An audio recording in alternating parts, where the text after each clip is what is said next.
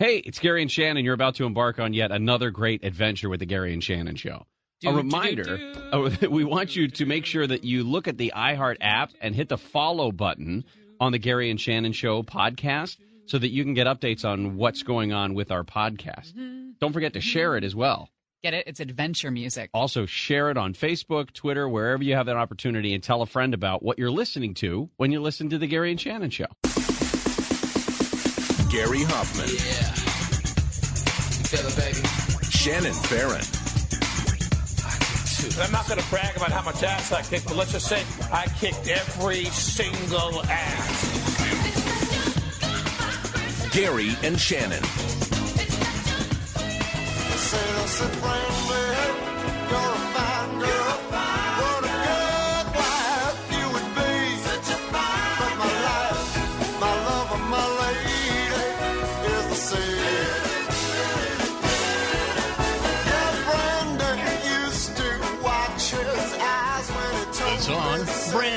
the group Looking Glass, the year 1972. As the hits get bigger, the numbers get smaller. We uh, debated between. You know what? Here's the thing. Here's here's the thing. Here's the thing. Group group huddle. We went over 1971. There's some solid hits. There are some solid gold smashers in 1971. Everybody, this being one of them.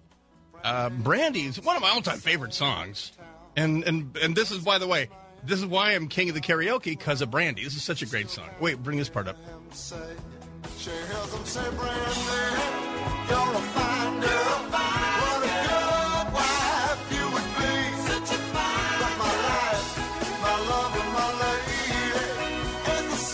Am I right? Guardians of Galaxy 2 had you at the beginning because they used this when Kurt Russell's driving around with uh, with, uh, with Chris Pratt's mom. And great use of brandy. And and if you knew, it doesn't. It just means it happened in 1971 or later, I guess. But it turns out they can record these things. But uh, now, what a great song! He gave. Uh, remember, he came uh, one day with uh, with the finest locket, with the locket made of the finest silver from the north of Spain. But he made it clear he couldn't stay. The ocean was his home. Now, why would you get involved with that guy? He sounds like a major a hole, like like most sailors. But anywho, but so the debate is uh, producer Nick Viverka and I started clicking on Billy. you know the the martial arts series Billy Jack. He's he's he's fifty percent white, fifty percent Indian, hundred percent misunderstood. Uh, former Green Beret Vietnam vet Tom Laughlin as Billy Jack. Well, one of the Billy Jack movies had a hit that year, One Tin Soldier, and for some reason it was a hit, and I want to say it was seventy two. So I'm I'm just suggesting. I understand that Gary and Shannon like to do a flashback year and stick to that year, but I'm I'm just saying let's just fold in some seventy one. Let's do some seventy one because Okay. that there was and I and you know what you were you take responsibility for seventy two. I'll do seventy one. We can ping pong. We can top each other. I'm I'm telling you, watch out. Seventy one was a, a pretty solid year for for some uh, some golden gashers. Um, it's uh, the Gary and Shannon show. Bryan Suits filling in for Gary and Shannon. I was communicating with Blake Doan, the uh, the titular engineer and uh, producer Nick Viverka, and uh, Julie Slater, who I've never actually worked with. How you doing? Hi there. Um, so uh, yeah, kind of a Debbie Downer of a day. There's there's, there's a lot of uh, Trump uh, audio today that we, we can get to because Trump, as he was getting on the helicopter at, at approximately uh, six six a.m. Pacific time, uh, um, sat there and did a almost like a stream of consciousness presser, as, as we shall press conference with uh, the White House press corps. Everything from the pardons to the rebounding ability of Dennis Rodman. I'm not kidding. Um, and about whether or not he would pardon OJ. He said that he's considering thousands of pardons. That the power, pardon power is a great thing. Um, and then someone asked, someone asked the question, "What about OJ?" So if you're standing by for that answer, that's called a tease. Uh, but uh, head, heads up in in Brentwood, uh, you may not like the answer, and that's a that's a, a red herring. Uh, by the way, and uh, so we'll get to that. The president's leaving the G7 summit early so that he can hop on a plane and uh, get to Singapore for the summit. And uh, as a programming note, uh, Fox News and Fox Business on Monday night around 9 p.m. Pacific, they're going to start live coverage. Uh, and I'm part of that. So I'm going to be sitting in the studio here in LA between at least 9 and midnight, possibly 9 and 3 a.m., uh, providing color commentary, uh, ongoing uh, commentary for the uh, the Singapore summit. So that, that'll be at least on Fox Business and uh, possibly on Fox News. So I will wear my red and blue striped tie. So that'll that'll be fun. Uh, but the president's at the G7 today, and they're they're going to do the uh, this. There's a lot of tension right now.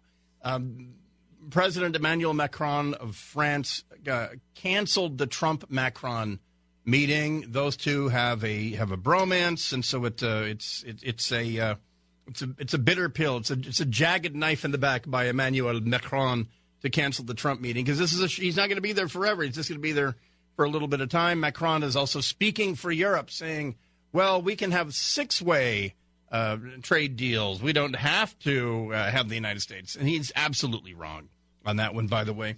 And Canada, last we checked, not in Europe. But, but regardless, uh, he, he tweeted out a quick little video about half an hour ago of Angela Merkel of, of Germany, uh, the Italian prime minister of the month, um, and then Theresa May from Britain, and uh, you, you know, in completely ignoring the fact that as we speak, the British are chewing their arm off uh, to get away from Europe. They're basically going coyote ugly to get out of the EU, and so he's in complete ignorance of that. By the way, where would we, if California were in the G7? the G7 uh, is the uh, United States, UK, France, Germany, Italy, Canada, Japan. Where would we be? What what size economy? How would the G7 look if California was in the G7 and we made it the G8? Where would California be? It would go like this: United States, Japan, Germany, California, UK, pardon me, France, UK, then Italy. Um, the the president said something uh, a little off the wall this morning, uh, questioning why Russia is not in the G7, why it went from the G8 to the G7. Um, there's two reasons for that. Reason one is because in 2014 the Russians seized a piece of sovereign terrain from a sovereign territory from Ukraine called the Crimea, regardless of the fact that the majority of people in Crimea are Russian or whatever. You, are just not allowed to do that. Um, but Putin did. There have been precious little sanctions or, or cost to him. He effectively, in doing nothing, we're rewarding him. But thing too, the other reason he was kicked out of the G8 with, with really not um, a, a, a, tear shed is because R- Russia is a first-rate military power with a fourth-rate economy. The Russian economy uh, uh, is smaller than Italy's. Italy's GDP is larger than Russia. R- Russia's economy is so heavily dependent on exporting natural gas, and they have signed these long-term leases with the Europeans.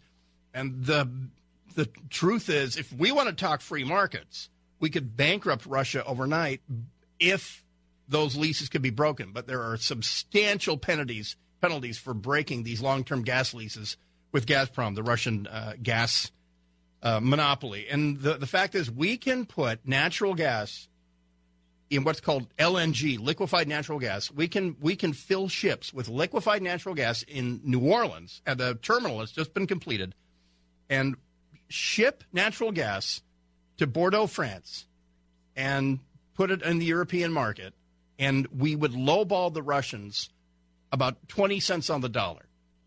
That is how cheap natural gas here in the United States. That's how cheap it is. But we can't do that. We won't do that. And with President Trump, we're not going to do that. Um, and he, he claimed to be really tough on Russia, but as he was leaving at this press conference, he, he advocated for Russia to come back into the, make the G7 back into the G8. So that's part of the reason this is going to be a really short visit uh, for the President of the United States at Charlevoix, Quebec. Uh, so there's going to be a group photo, and then he's pretty much going to be hauling ass. And I think they told the helicopters not even to shut down, just idle, you know, or whatever. Um, all right, we'll uh, take a break when we come back. Well, a celebrity. Oh, our super segment? Okay. Well, celebrity committed suicide, so we have to talk about it. Uh, the uh, in, increase in suicide or the incidence of suicide is uh, uh, is marked by the, the CDC The Centers for Disease Control says that the suicide rate is up 16% just in Georgia. It's up, uh, I want to say, a 30% increase in suicide rates between 1999 and 2016. And it's got to a point. There's this is a this is an interesting um, death fact for you. Before I play you this audio, this Anthony Bourdain audio.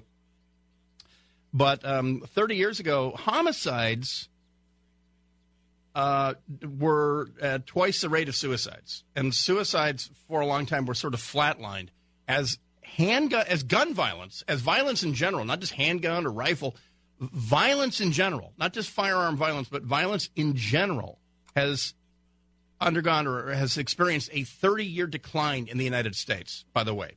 Regardless of what you hear about certain astronauts married to congresswomen saying it's an epidemic, or certain gubernatorial candidates with great hairdos saying that there's an epidemic. There's, in fact, not an epidemic of gun violence. It's the opposite. It's actually decreasing, and you can't catch it from me. So that, that's the truth about homicide. So what, what's what's weird about that is that it's left suicide high and dry. So when you hear someone talking about gun viol- victims of gun violence, more than half of those numbers are suicides. And so you can talk to mental health professionals all day long. How do you prevent suicide? Well, the quick answer is you don't. How do you recognize suicidal behavior? Well, there are some that are common, but if you know anyone who's committed suicide, you probably are as gobsmacked as I was when a friend of mine committed suicide, who also laid it out in a note what it was not. He was in financial problems and he was embarrassed and he couldn't live with himself and he, and he laid out what it was not. What the because he did not want to be to go into this mythical number of uh, veterans who commit suicide uh, every day. There's, by the way, this is this annoys me because on a day like today, when Anthony Bourdain killed himself, a guy with everything, he couldn't find a reason to live. Uh, he killed himself, uh, and we're going to hear that number again today, that 22. So here's what happened. A couple weeks ago on his show, uh, Parts Unknown, he visited Argentina. Uh, and one of the things that he mentioned when he set up the visit to Argentina is that Argentina, uh, and I don't know how you know this, I, I guess unless this is something that you're interested in, but Argentina evidently has a very healthy psychiatric industry or something like that. He was very, he said that the mental health treatment in Argentina is uh, some of the best in the world.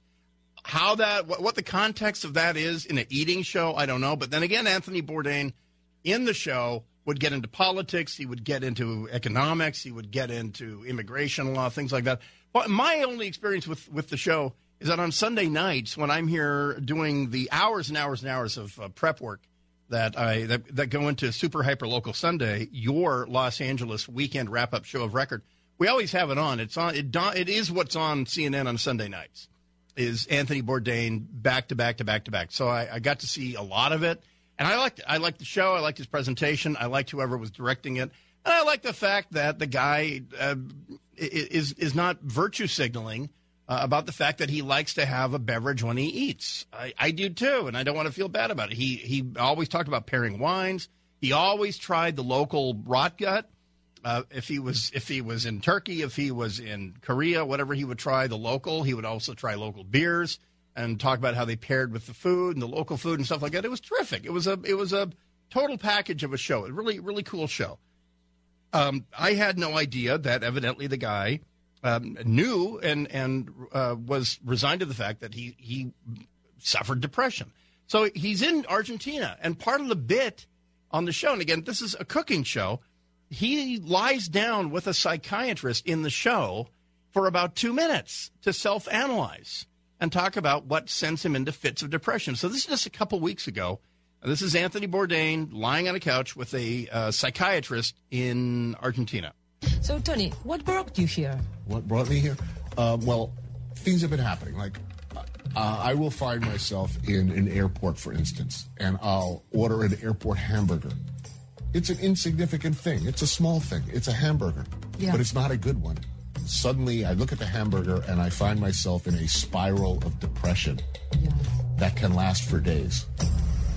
He, he's not kidding, by the way. Uh, he wrote about this. It, it sounds like a trifle. It sounds like a, a pretty trivial thing to get depressed about. But if you if you know anyone who is a, a manic depressant, uh, you, you know that it didn't. It doesn't take much to send them into multi-day funks. So anyway, here's that again. hamburger, Yeah. but it's not a good one. Suddenly, I look at the hamburger and I find myself in a spiral of depression that can last for days. George Orwell said something that really upset me. He talked about human beings are essentially tubes into which we shove food. Mm-hmm. And this is my job. I travel around the world with these people and and they turn on the cameras and then for a certain period of time my job is to shove food into my face. I feel like a, a Quasimodo, the hunchback of Notre Dame. Yeah. If, if if he stayed in nice hotel suites with high thread count sheets, that would be me.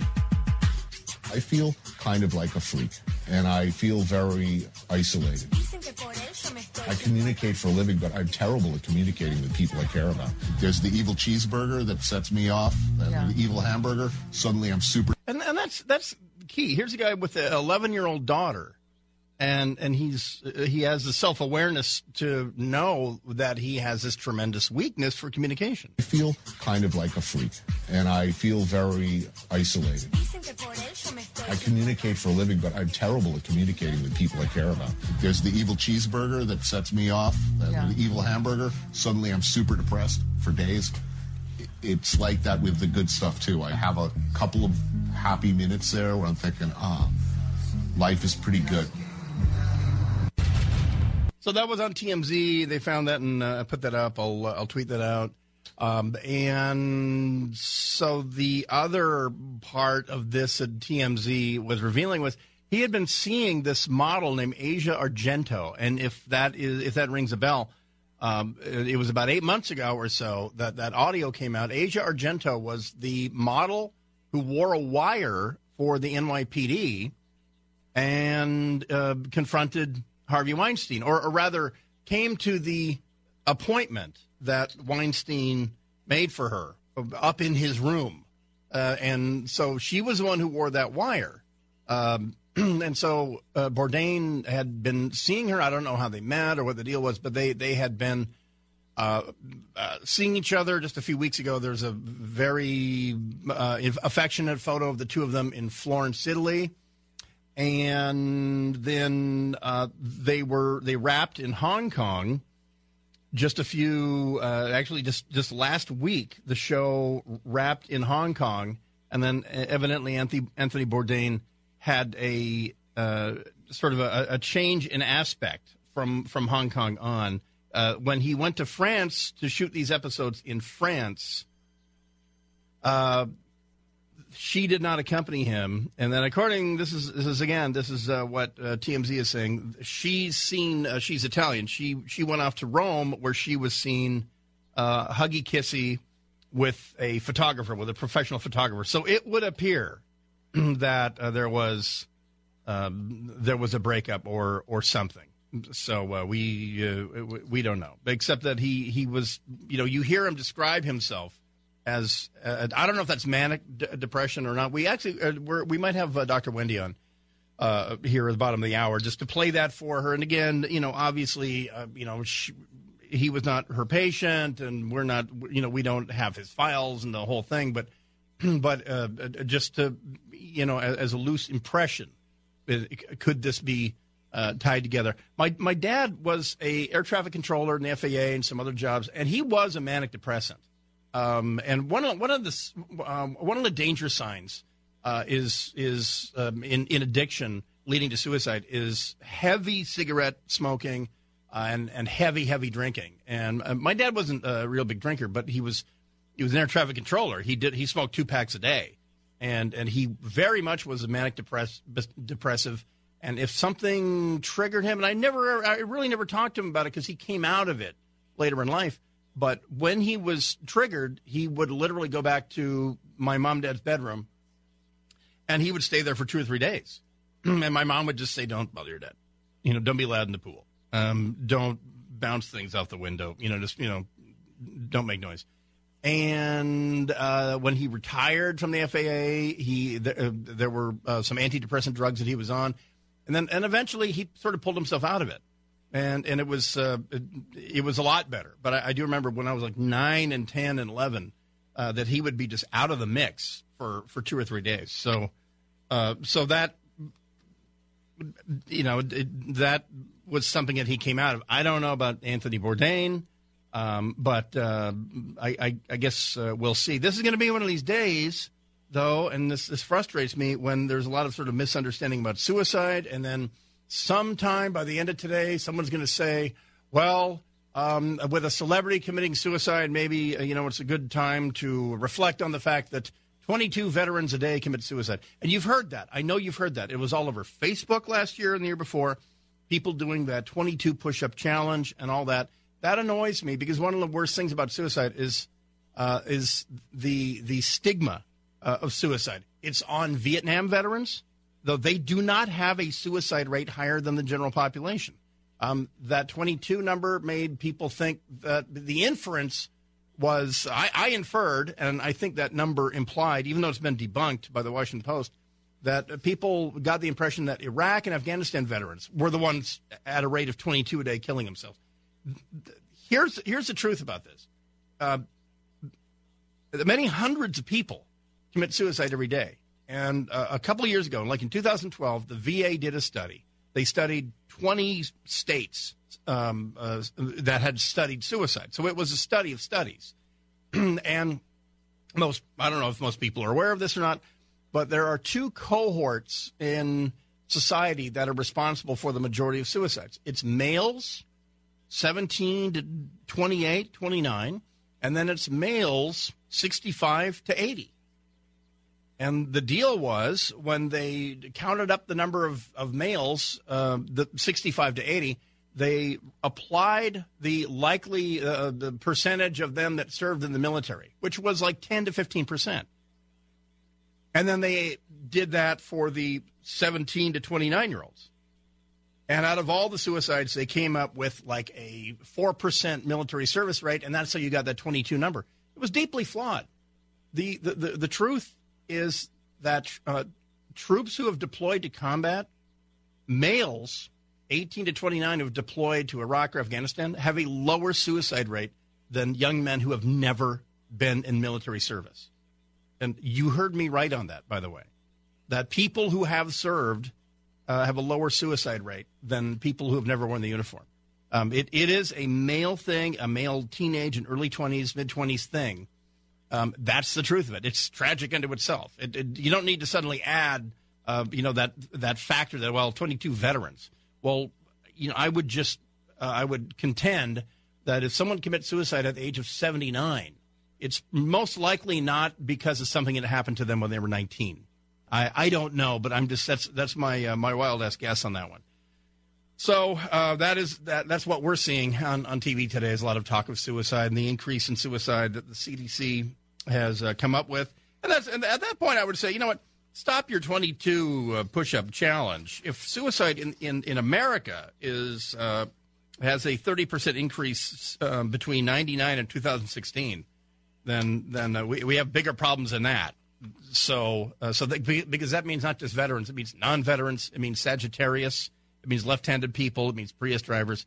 Uh, so I, I didn't know that suicide in general was up since 1999 which is which is, is is odd to me. It's counterintuitive because we currently live, you and I, here in 2018, regardless of what you think about gun violence or global warming or whatever, we live in the safest, healthiest, most prosperous time in human history. Period. And so, um, I I'm I'm self aware enough to know that I don't have the right to say why would anyone kill themselves at all right now. I understand uh, things are bad for a lot of people. The suicide rate in North Dakota went up 58%, like in the past 10 years. Well, if you know anything about North Dakota's uh, past decade, North Dakota experienced explosive growth because of fracking and fracking jobs. So a lot of people moved to North Dakota for those jobs who've never experienced a winter um, uh, like that. And, and then the economy uh, began to uh, nosedive. So a lot of unemployed people, people in debt, people in foreclosure, you know, even for a forty thousand dollar house, if you can't pay for it, it's in foreclosure. So there's a lot of economic factors, and that's um, more, you know, uh, not just mental health, but also economic factors are many times what put people over the top. So, So, uh, so th- there's there's a lot more to the numbers than just simply reading reading a number. Um, so we will uh, talk with Dr. Wendy here uh, after this break. We'll come back right after this. It's the Gary and Shannon show. Bryan Suits filling in for GNS. Back in a second. KFI AM 640. More stimulating talk. like a movie star who gets burned in a three-way script into number two a movie queen to play the scene of bringing all the good things out in Such a great song. KFI AM 640. More stimulating talk. Um, no, I'm trying to sort through what we know uh, about Anthony Bourdain's life leading up to his uh, apparent suicide, reported suicide in France uh, early Friday uh, France time, and so we bring aboard in in uh, in honor of Dr. Wendy, a psychologist. We're playing Gordon Lightfoot. You know that song, of course, right? Oh, good Canadian. Um, if you, if you could read my mind. That's right. Isn't that uh, prescient? Um, well, so I I don't know how well you can hear this, but there's an inter- interesting piece of audio from just a few weeks ago in Argentina, where as part of his show, um, uh, Parts Unknown, he he laid down with a psychiatrist in the show to self-diagnose his triggers for depression. Um, So I'll play you about a minute of this. So so listen to this. And I guess my question is, I mean, you're, you know, obviously uh, you know, you, you never treated him. You, you, I don't know if you ever met him or whatever. But you're just going off what you can hear. But what I'm curious about is, do you think he's re- actually telling the truth, or do you think uh, what you're about to hear is, is kind of a, a bit? So, Tony, what brought you here? What brought me here? Uh, well, things have been happening. Like, uh, I will find myself in an airport, for instance, and I'll order an airport hamburger. It's an insignificant thing. It's a small thing. It's a hamburger, Yeah. but it's not a good one. Suddenly, I look at the hamburger and I find myself in a spiral of depression that can last for days.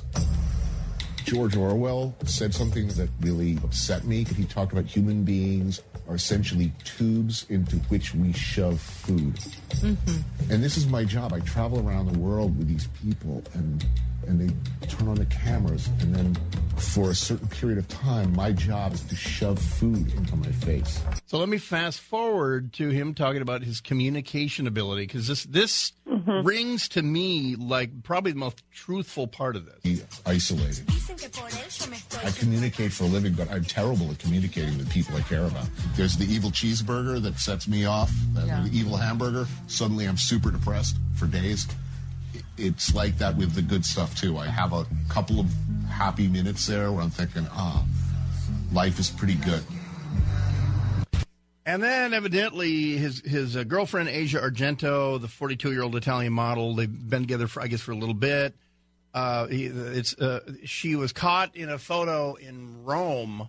Uh, he went to France. She went back home for a few days, and she was photographed touchy feely lovey with uh, a, famous photographer there, a, a guy younger than Bourdain, walking around holding hands, arms around each other's waists, uh, and and all that. So hearing his self-diagnosis, what, what's, what's your impression? Well, you're going to kill me, Brian. I'm sorry, but I don't want to talk about what leads up to suicide or analyze him. And here's what you need to know that we, as responsible media people, have to understand that suicide contagion is a real illness. And that's what I'd rather talk about emotionally transmitted diseases. Did you know? And, and clu- you mean you're talk talking about like cluster suicides. Oh, yeah. as well? Every time we talk about this, so for instance, when Marilyn Monroe took her own life, uh, in the one month after she took her own life, the suicide rate went up by 12%. That's 303 people who died compared to the same month a year earlier. After Robin Williams took his own life, we saw a 10% increase, and that continued for five months straight after his passing. Really? And in general, uh, suicide rates have gone up by 25% as media coverage of it has exploded. So I want to say two things. One, I'm going to say this phone number over and over and over. The suicide prevention hotline is 800 273 8255. 800 273 8255. And suicide has become one of the top 10 causes of death in America. So, can we talk about warning signs? Because everybody needs to be on the lookout right now for suicide contagion. That is the big story. Well, I mean, and let me let me just ask you. Let me let me come at it from this angle. If you knew someone who said that to you, would that be a warning sign? Yes, absolutely. someone describing a trigger for deep depression. Yeah. Um, things like, you know, anxious behavior, depressive behavior, sleeping too little or too much, mood swings. I mean, he described mood swings. You know, I can have moments of happiness and then I'm back down again. Feelings of isolation. He talked about that too. An increase in drug and alcohol use. Feelings of hopelessness. And here's the kicker, everybody.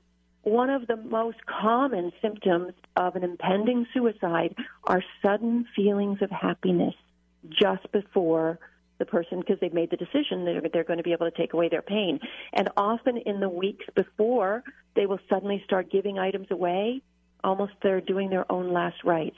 Again, the suicide prevention hotline is 800 273 8255. We all need to be on red alert because we've had two people who are high profile, the media are covering like crazy, who have taken their lives in the last week. And this is a danger to the I mean, psychologists call it suicide contagion. I like to call them emotionally transmitted diseases. And, and, And is, I- is, I'm is- worried. Do you think is the reason that people who are sort of on the fence, um, they, they, they, they sense the grief and regret that people feel, they see it happening, Well, and, and they go, yeah, I'm going to do it. In the same way that school shootings continue, uh, media coverage of school shootings increases school shootings. Yeah. One, it gives people ideas. Oh, that's what you do. But secondly, you know, when we speak about people who have taken their own lives, we talk about how sad it was, how much we loved them, how accomplished they were, what amazing lives they had that was cut short too soon. And a person with severe depression, when they hear that, they think to themselves, oh, this is how people will see me when I die. This is the only way that people will understand me. This is the way that I will feel love. Who, who uh, do we do we know economically who kills themselves more? Poor people, middle class people, rich people? Because it's you know, in the case of all- Bourdain, he's doing great. He's a TV All star. economic lines, the highest group are men, middle aged men are the highest group. Um, and, and a lot of that has to do with, and he kind of alluded to that in the interview. These, when he said, I can go around the world and talk to all these people, I'm paraphrasing, but I can't have deep, you know, intimate conversations with the people I love or the people I'm closest to. So it's this emotional teaching that we really need to teach our boys.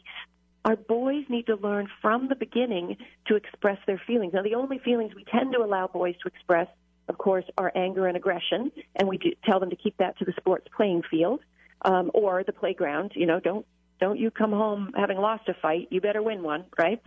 Um, and and there is this crazy idea in our culture that if a man is emotionally sensitive or emotionally expressive, somehow we've connected that to feminine feelings or feminine traits. To weakness, These- yeah.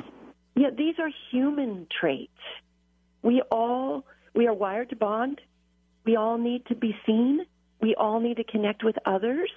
And when you're running around the world, jumping on airplanes, meeting strangers all day long, increases your feelings of isolation. You can be completely lonely and isolated in a room full of people who are adoring you if you don't have real emotional intimacy. And also, I wonder how much, you know, in, in the world that he was in, he's surrounded by people who are paid to tell him how awesome he is, how great that take was, how phenomenal that episode was. You nailed it. That was terrific. You know, everything is a superlative. Yes and no, because yes, a lot of people when they're famous live in the land of no nos, where everyone says yes to them all the time and and compliments them. But they're all they also know on some level that their life is very precarious. That one tweet sent the wrong time, you know, and everything can fall apart. And also, there's somebody else coming up on their tail who's going to be the next whatever. And so there is a lot of insecurity at the top that people underestimate. Uh, again, I want to say the suicide prevention hotline so we can be responsible here on KFI, as we always are. It is 800 273 8255. If you know somebody who's been expressing uh, mood swings, deep feelings of sadness, anxiety, sleeping too little, too much, getting themselves very isolated, if you've seen an increase in drug and alcohol use and feelings of hopelessness, please call the suicide prevention hotline. You will be advised on how you can help your loved one, friend, coworker. Don't be shy. Pick up that phone. Be the one to make the difference in somebody's life and save a life. And we, you know, at this point, we don't even know if it's an accident. You know, there, suicide literally also means, like, for instance, Michael Hutchence, the lead singer from INXS, who was in the middle of a auto asphyxiation episode Mm-hmm. that went uh, Yeah. Turbo. And and also the terminology we use. We use the terminology commit suicide like it's a crime. You know, like it's like it, you committed murder or something. When the truth is, it is for many people in deep distress. It is the only pain reliever they can think of. And taking their own life isn't a crime, it is a disease. And we need to fight this emotionally transmitted disease because it, it is very contagious. Okay, give the number away. We have to break because even though the boss is out of town, we still have to sell commercials. Yep. the suicide prevention hotline is 800 273 8255. All right, Dr. Wendy Walsh, heard Thanks, every Sunday, Bryan. 4 to 6 p.m. I'm always here on KFI. Uh, Oak. Oakley Dokley, have a good weekend, and uh, we'll see you too. Sunday. Uh, all right, uh, we'll be back right after this. Gary and Shannon Show. Bryan Suits filling in KFI AM 640. More stimulating talk. Did you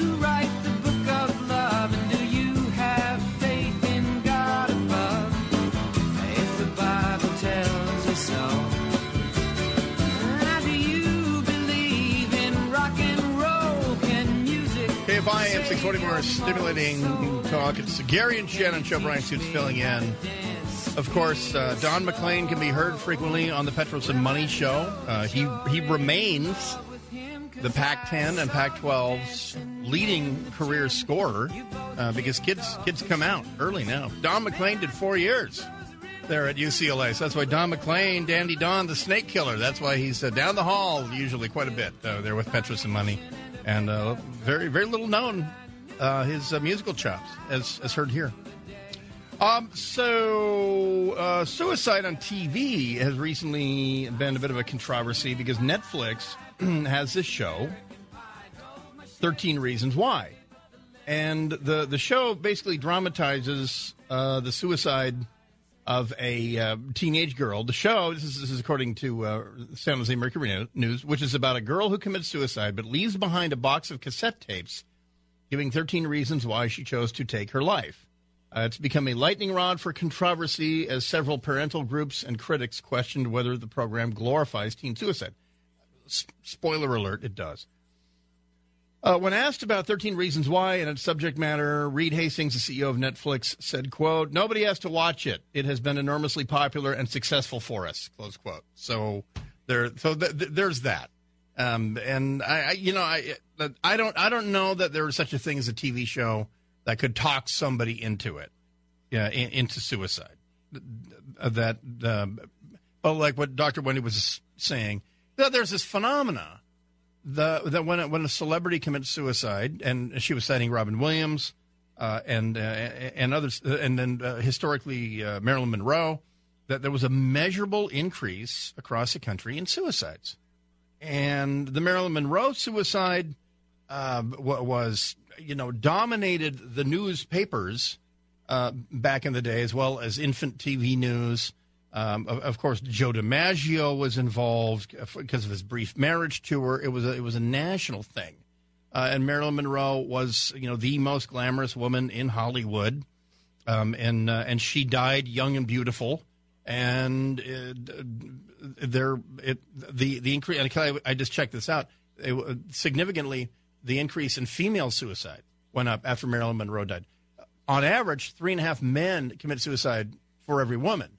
And so it's really unusual for women to, to, to lead that. When Marilyn Monroe died, uh, it was women taking their lives. Uh, Robin Williams said that. and I just read that also, what she was saying. I, I didn't know. But remember when Robin Williams committed suicide, it did dominate the news uh, for for a month. And he was he was far more, to be honest, I mean, with all due respect to Anthony Bourdain and, uh, you know, and, and his family and all that, Robin Williams was far more world famous than Anthony uh, Bourdain. Um, and so it's it's uh, I'd be, I'd be curious to see if there is a correlation between sort of the the, the, the penetration of fame uh, and, and the number of suicides. And I don't know if it uh, affects people uh, in other parts of the world too. So people commit suicide for different reasons. For instance, in Japan and Korea than they do here. Young people. Uh, the academic pressure is far far different. But uh, many many there's there's no one thing. There's no one reason. It's um, oh I was going to get literate and and, op- and and quote the opening line to Anna Karenina that uh, happy people are happy all alike, unhappy people are unhappy in different ways. And I'm paraphrasing and speaking English. We'll be back right after this. Uh, hour number two, we're going to talk about uh, Trump in Canada. Uh, before he leaves, this is going to be a really, really brief visit. He's uh, this is going to be less than a day for the G7 summit. He doesn't have a hell of a lot to say there, and they don't have a lot to say to him. Uh, that and more coming up. It, it- and also, will Trump pardon OJ? That was a question fired at him this morning as he as he uh, got on the helicopter. He answered. Uh, that and more coming up. Gary and Shannon, uh, KFI AM six forty, more stimulating talk.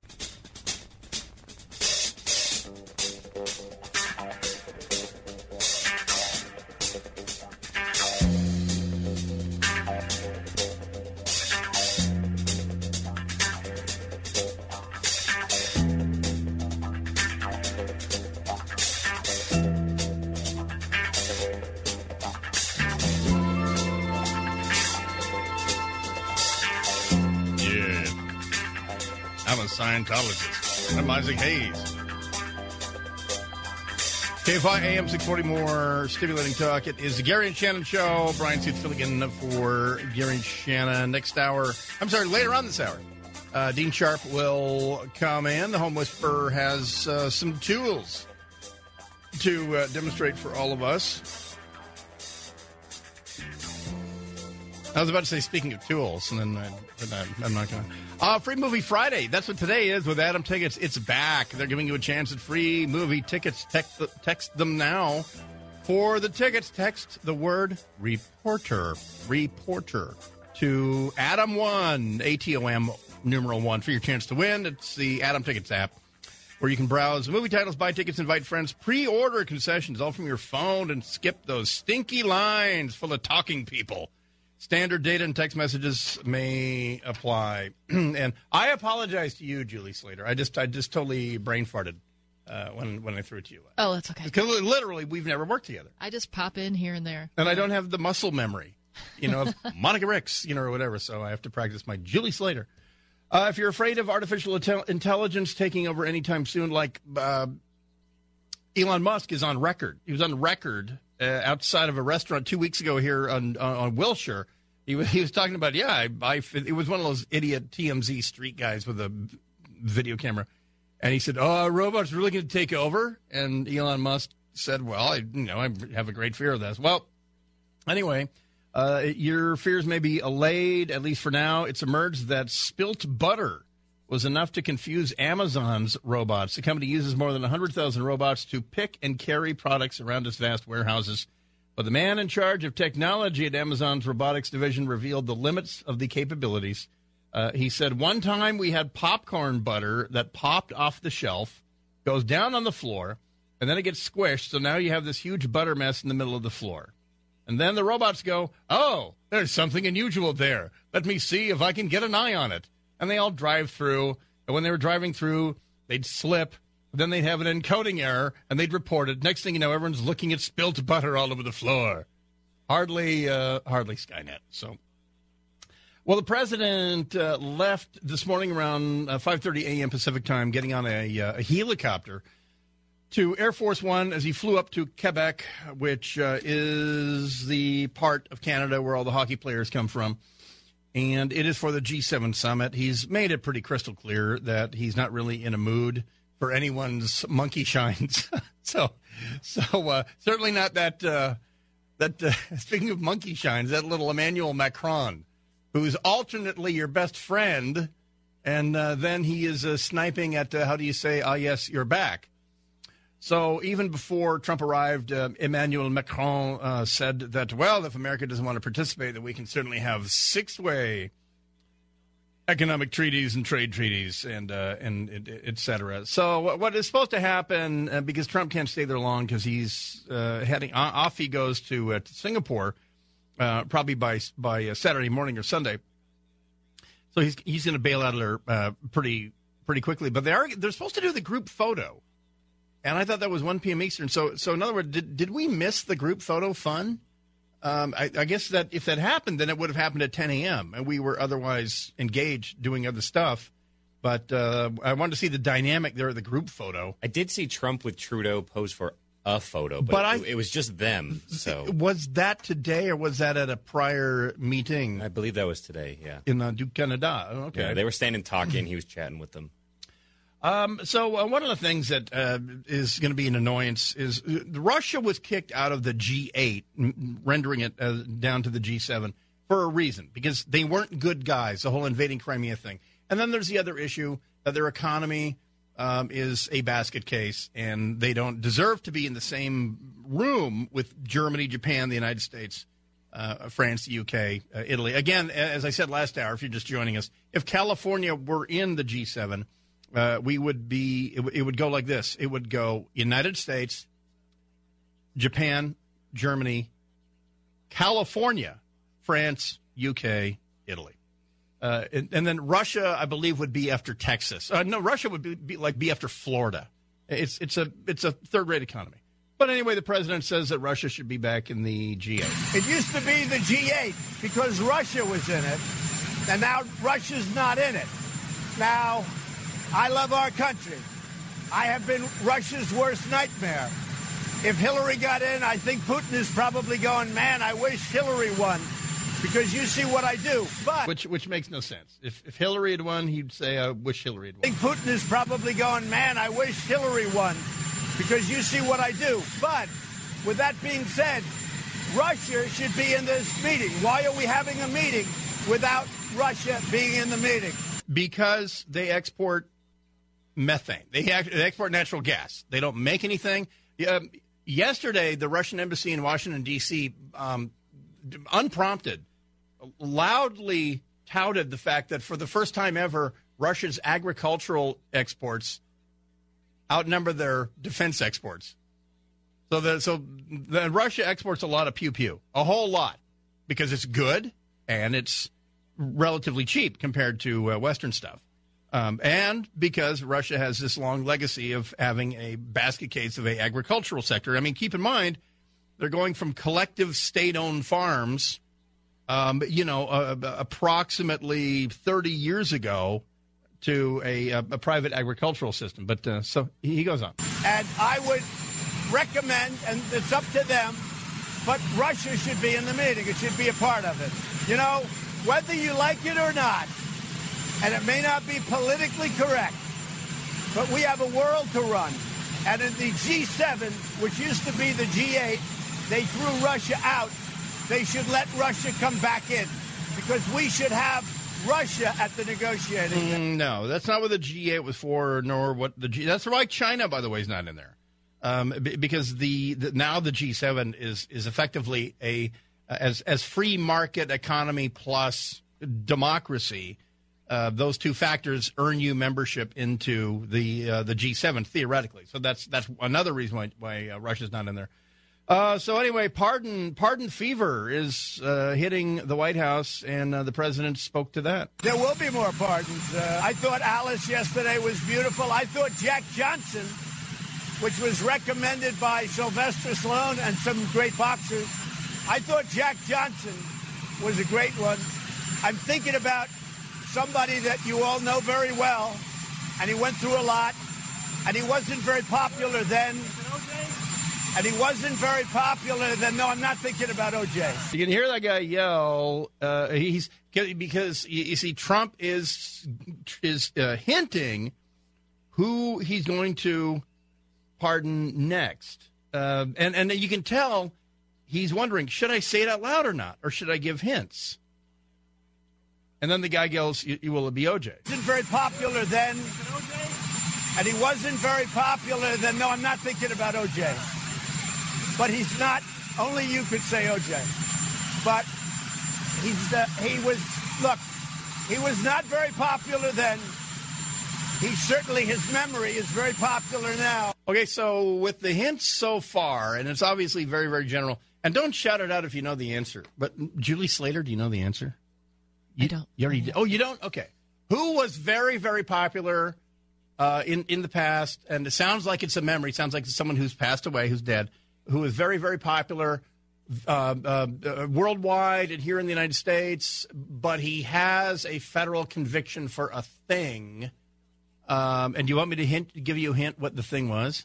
And by the way, um, Blake and Nick. Wait, well, Nick, you know. Blake, do you know the answer? Who he's talking about? I'm pretty know. sure I do. Oh, uh, all right. Julie Slater. He was convicted of draft dodge, do- oh. draft evasion, Oh. N- 1968. Are we getting closer? He had he was born with one name in Louisville, Kentucky. Born with one name, he converted to another religion and changed his name uh, and uh, declared that he could not fight a war against people who had done nothing to him. Convicted of uh, draft evasion, did his time, did his time, nearly ruined his career, but he got out. Hmm. Do you want to know the answer? Of course. The man born as Cassius Clay became Muhammad Ali. Wow. But uh, don't don't believe me. Here's Trump, who can't even keep his own secret. I'm thinking about Muhammad Ali. I wonder though how many people in the White House press were were even. I, I, I bet you there was a lot of oh Muhammad Ali. That's right. He had like four touchdowns in that one Super Bowl for the Vikings. I'm thinking about that very seriously.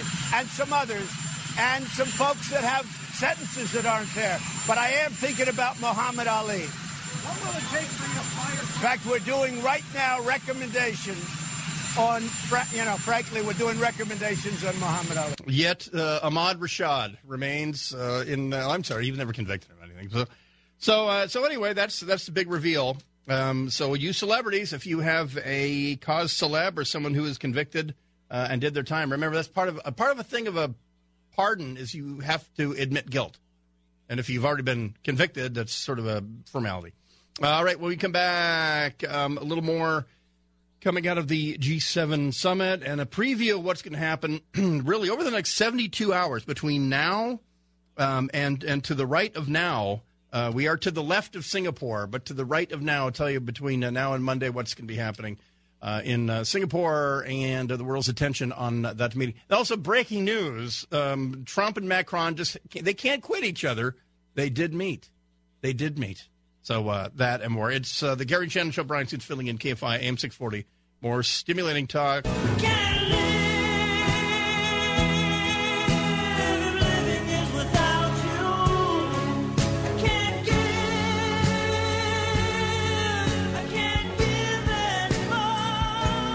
I love the Beatles. KFI AM 640, more stimulating talk. It is the Gary and Shannon Show. Bryan's Suits filling in.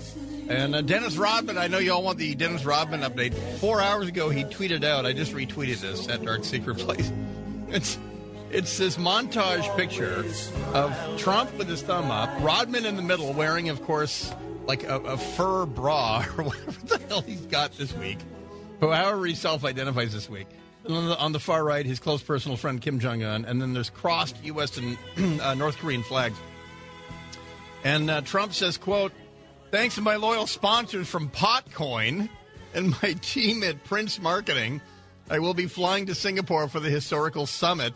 I'll give whatever support is needed to my friends, real at real Donald Trump and Marshal Kim Jong Un. So, so big shout out to Potcoin there. Is, and is that a cryptocurrency I'm unaware of?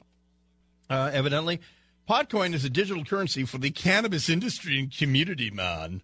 Uh, if you actually think about it, uh, George Washington grew hemp. God, Potcoin sponsoring Dennis Rodman's visit to Singapore, brought to you by Potcoin.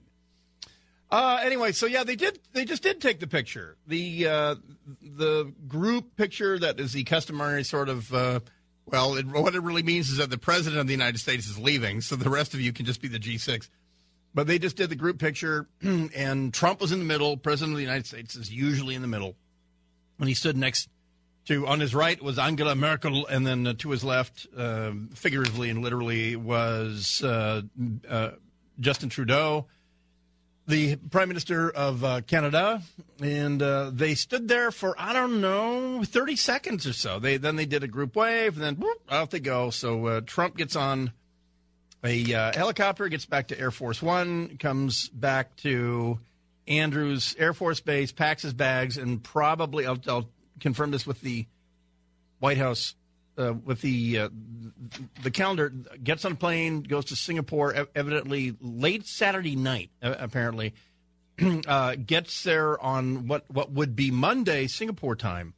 So uh, I'll uh, I better get this crap right. So uh, if you are watching Fox News or Fox Business Channel on Monday night, they're going to be going live around 9 p.m. Pacific with uh, continuing coverage of the summit in Singapore, and I'm going to be a part of that from here in Studio City. So I'll be live for like six hours, providing color commentary and background, uh, as well as uh, Dennis Rodman's total um, career uh, average rebounds and his and his best single season, which I believe was his fourth season with the Bulls.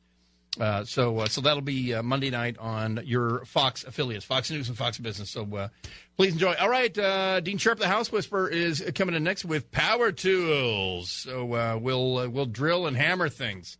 Right? It'll it'll be like four months ago, all over again here at KFI. Bryan Suit filling in for Gary and Shannon on KFI AM six forty. More stimulating talk.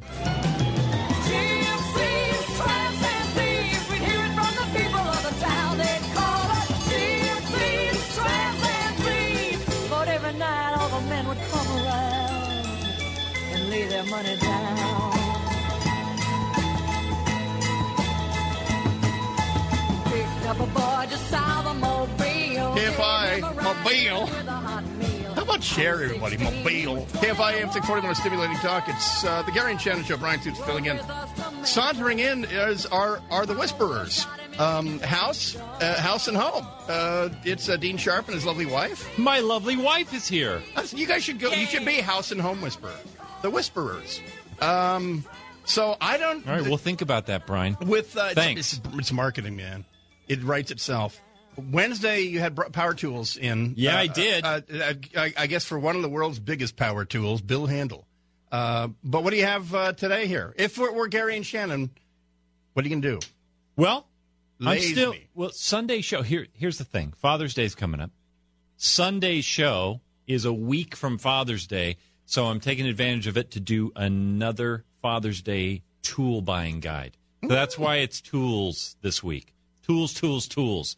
I was going to bring in. I wanted to talk to you about air compressors, but I didn't want to bring my air compressor in. But we're going to talk about it anyway because air compressors are on the top of my list of tools that any and every DIYer should have. They do ninety different things. That's exactly the point.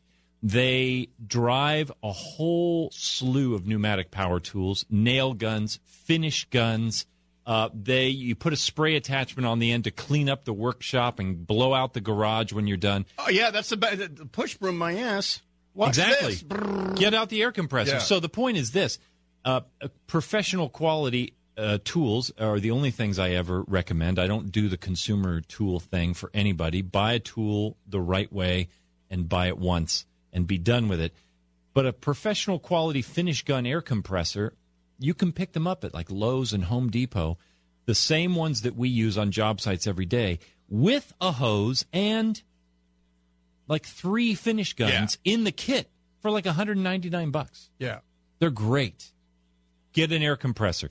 But I'm bringing a little, a lesser known useful tool in that uh, a lot of dads will really get into. Why? Because there are lasers. Hey, that was a setup. And no matter what any man says, n- no man turns down a tool for Father's Day, even if he does, will never ever use it. It, it. He just likes looking out there in the garage and saying, That's right. "Look at those tools." And most guys will never turn down a laser. Is that the second laser leveler? That one, that one just there we go. All right, so this is a uh, this is a DeWalt laser level. Here's the thing. Let me turn it on. It has like three modes. I'm going to turn all of them on. And on. on a flat time. surface, it is Boom. flat. Okay. Which is key with laser levels. Regardless on, of So whether you- there's- so Dean- check Dean it is- up here on the. Uh, Dean is holding, and we're uh, doing it live on, on Facebook streaming. Yes. Th- this De- I thought it was Dewalt, but Dewalt uh, uh, laser level uh, about uh, I, uh, a circa 1993 cell phone. uh, is about the size. Yeah, Exactly. Uh, and it's an interchangeable battery. It's a common rechargeable battery, right? It- this actually takes four double A Oh, batteries. awesome. I the love that. end. Four I love double that. A's. So there's a reticle on the ceiling. There's a reticle on the wall over here. There's one on the floor. So this laser level cast. and you can change what reticle it's shooting, right? Yeah, It's yeah. I've got, I've got all three on at the same time. But But I'm, the I'm point is, looking up. There's a so if you want a to cruise- spot, there's a cross at the top. yeah, cross- if you want to spot a a, uh, a a ceiling fixture Yeah. on the ceiling just by deciding where on the floor you want it centered on, a laser level now. It, I told Blake to to give a sound effect every time I say the word laser. that was, that was extraordinarily unwise. So the cool thing is now this guy costs a little over 200 bucks. But but professionals use it because it saves us so much time and it increases our accuracy on a job. So if professionals get that much benefit out of it, a DIYer will get that much more. It saves you trying to use a snap line and a level all the way acro- uh, around a room. Those filthy chalk lines. You know, so it saves about four tools worth of work. You set it in the room, you turn it on. Period. Let me get away from the mic. Uh, it's got it- a it's got it- a cool magnetic mount. Yeah, so you've got like a super strong magnet mount on the bottom. Is there a tripod mount? There's a tripod. So you can sit it neutral in the very middle of a room, and it'll give you. It has a clip where it can clip onto a surface. It's got another attachment where you can screw it into uh, a piece of exposed lumber. The fact of the matter is, lasers are cool. And also uh, hanging, hanging uh, uh, framed uh, art- art- artwork, pictures, things like if that. If you want to hang all of the artwork all the way across the room, all relative to each other at the same, all you have to do is set this in the room and turn it on. friend of mine, The in- end. instead of lining up the top of the frame all the way, all these different size frames, he lined up the bottoms uh, all around a room, and it looked kind of cool. And I said, "How'd you do that?" And he said, "Laser." There you go. Laser level. So lasers and air compressors, don't uh, forget to consider those for Father's Day's gift Oh. this year. Let's say the kids don't have 200 large to drop on dad. Are there, uh, what's the step down in quality? What what can we get? Let's not step down in quality. Let's just step down in the kind of tools. I mentioned this to Bill. There's a couple of them that I love. Number one, anybody who's a serious DIYer needs clamps. Yeah. because you're out there in the garage or the workshop. You're out there alone most of the time, and whatever you're working on needs to be held in place. You can go get a set of uh, ratcheting clamps or hand clamps to just hold the work to the workbench. Pipe clamps. Starting at 15 bucks all the way up to 50 bucks, 60 bucks, 80 bucks. Clamps, they are the most cool and useful tool around. And if you have no idea, no idea what to get the DIYer in your life, do this. Go to mancrates.com. Man crates. Mancrates.com has got a whole selection of stuff. They've got bacon crates, they've got barbecue crates, but here's the thing. They have gift cards that you can buy at mancrates.com that you can order uh, uh, in any denomination, but they will send it to you in a little crate, and you open the crate, and inside there's a ball peen hammer, a pair of safety goggles, and a concrete block Oh, you- that says yeah. "Smash me." You It take the ball peen hammer. you smash the concrete block, and what what do they find inside? A gift card to their favorite hardware store or DIY center. Okay. It's the coolest way to give a gift card. You mentioned clamps, so let me what, what we talked about off air. All right. Uh, clamps are a thing that I go to that one cheap place for because clamps are kind of perishable. You lose them all the time and all that. There's they have an amazing array of clamps at that one cheap place, Mm-hmm. uh, and they're really really cheap. Am I doing something wrong? Because I lose them, and I don't. If I pay twenty bucks for a clamp that's two bucks at the really cheap place That that, rhymes cheap- with barber freight. You're talking about Harbor Freight. Yes. You're talking about Harbor Freight. Yeah. You want to know what I think about Harbor Freight? Yeah. I For- don't think about Harbor For Freight. something like clamps, though, something like clamps, You know what? You, lose all over the place. If it's if it's a tool that you only need to use twice, by all means, go Or to Harbor Freight. Balsa wood dino- There's- there's my- dinosaur models. Yeah. Uh, you you might want to consider just having Shannon on any normal day when she's here origami a tool for you. Yeah. Because they're about as durable. Okay. So you're saying buy quality. Buy the right tool. If you love your dad, buy quality. buy it once. If you love yourself, if you're a DIYer, please never buy what they call a consumer grade tool. There is no such thing Yeah. as a consumer grade tool. There are only good tools and bad tools. Buy the right tool, buy it once. The end. All right, again, the uh, DeWalt, what, what do we call it? They go to uh, Home Depot, Lowe's, or, or, or even Amazon, I guess. What, yeah, what are we calling Osh, it? Uh, it's a DeWalt laser level. Good one. He's still on it. He's still on it. Every time I say laser, laser. And they should be paying Laser. approximately 200 bucks. It's about 200 bucks, yeah. If you can find a friend under 200, you are getting a deal. You're gold. Yep. Grab it. Uh, all right, uh, Dean Sharp, the House Whisperer, and uh, his lovely wife, the Home Whisperer, uh, on Sunday, and uh, more more tools, tool preview uh, coming Sunday. Thanks for coming in. Thanks, bro. All righty, uh, back right after this. Uh, Val Kilmer, unhinged, writing uh, really wacky uh, reaction to Anthony Bourdain's suicide. We'll get that to you right after this.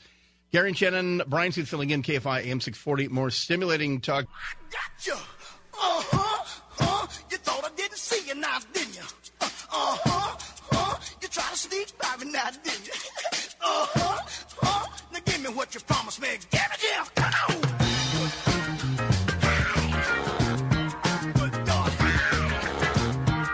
KFI AM 640, more stimulating talk. It is Gary and Shannon show. Bryan Suits filling in. Free Movie Friday with Atom Tickets is back. They're giving ye a chance at free movie tickets. Text them now. Text the word reporter to Atom1, ATOM numeral one for your chance to win. It's the Atom Tickets app where you can browse movie titles, buy tickets, invite friends, pre order concessions, all from your phone, and skip the lines full of stinky talking people. Standard data and text message rates may apply. So we were debating: Does this mean he gets kicked out of Top Gun two uh, or not? But Val Kilmer has posted, and I guess the backstory that you're supposed to know here is that Val Kilmer and Anthony Bourdain, I guess, were actually really close friends, apparently. So you have to know that context before you hear what he posted on Facebook, and you know, keeping in mind that he's in grief apparently for for a friend uh, and and that he did know him. But uh, Val Kilmer, uh, f- by the way, uh, how old Val Kilmer? Uh, wild stab within within five years. How old is Val Kilmer? Should, I- should we do it? It's not worth a go, gas go around. Um, Nick Vaverka, how old is Val? How old is Iceman? Uh, 58. How how old is he, Blake? I'll go um, 63. Six three. Julie Slater, Iceman, 56. fifty six. Nick is right on the nose. All right. 58. 58 is your Val Kilmer.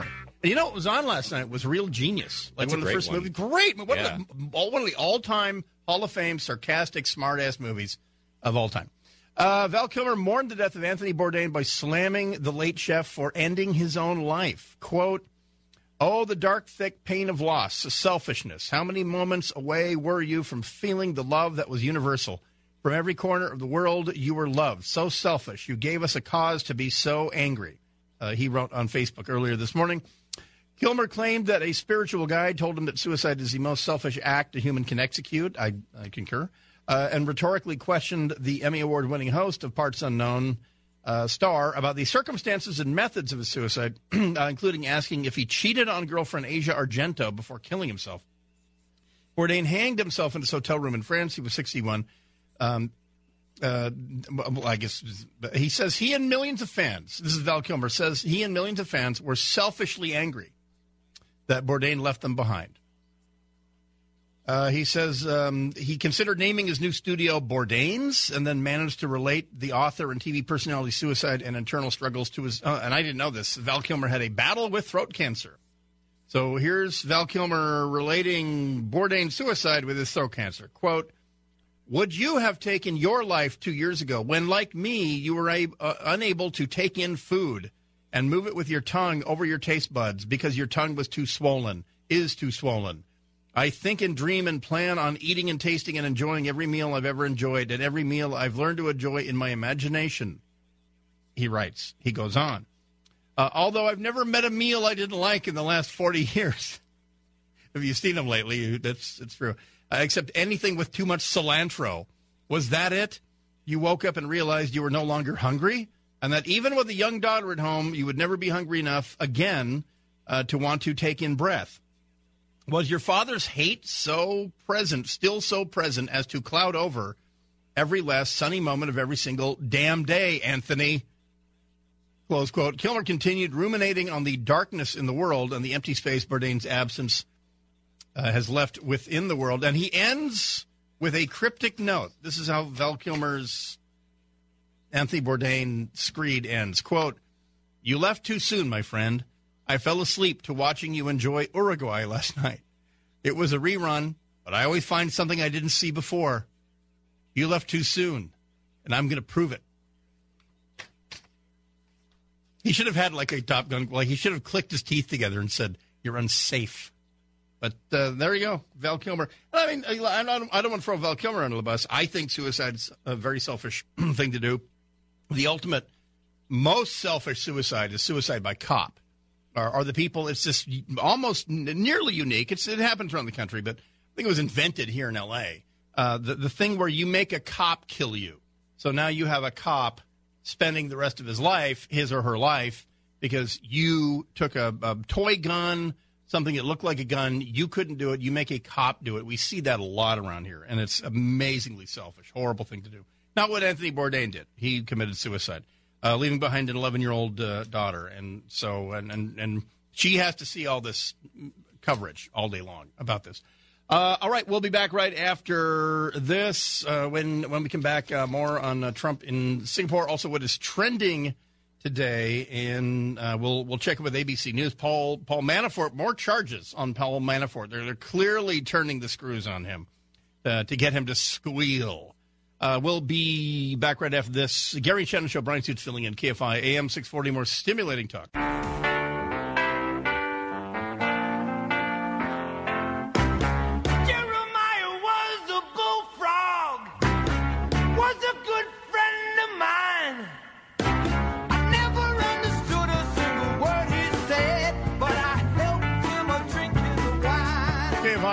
640. More stimulating talk. It is the Gary and Shannon Show. Bryan Suits filling in for Gary and Shannon. I think this falls under the category of feel good rock and roll by the Three Dog Night. 1971. Our, we're splitting today's uh, today's year uh, between 1971 and 1972. Uh, President Trump is still in Quebec, Quebec City, wrapping up his participation in, in the G7 summit, and so uh, he'll be leaving live uh, th- th- there soon. And a reporter, as they were taking their group photo, and and if you don't know why there was more than seven people in the G7 photos because there was a representative of the EU there. Uh, but anyway, a reporter shouted um, something about uh, tariffs and the trade war, and uh, Trump said, "You don't ask me, ask this great lady here," and he pointed to Angela Merkel. Uh, who did not, in fact, answer the question? She just she looked in a very dour fashion towards the camera, didn't say anything. Uh, well, it is high noon here on the West Coast, so it's time to check in with what's happening. Time for What's Happening. Uh, we will check with Aaron Katersky a little later on. Um, it's a it's a Friday news dump, and so new charges against former Trump campaign manager Paul Manafort, and uh, they they are eye popping. But uh, we'll get to that. The death, uh, the suicide of Anthony Bourdain is still trending around the world. Uh, in fact, and he he was actually world.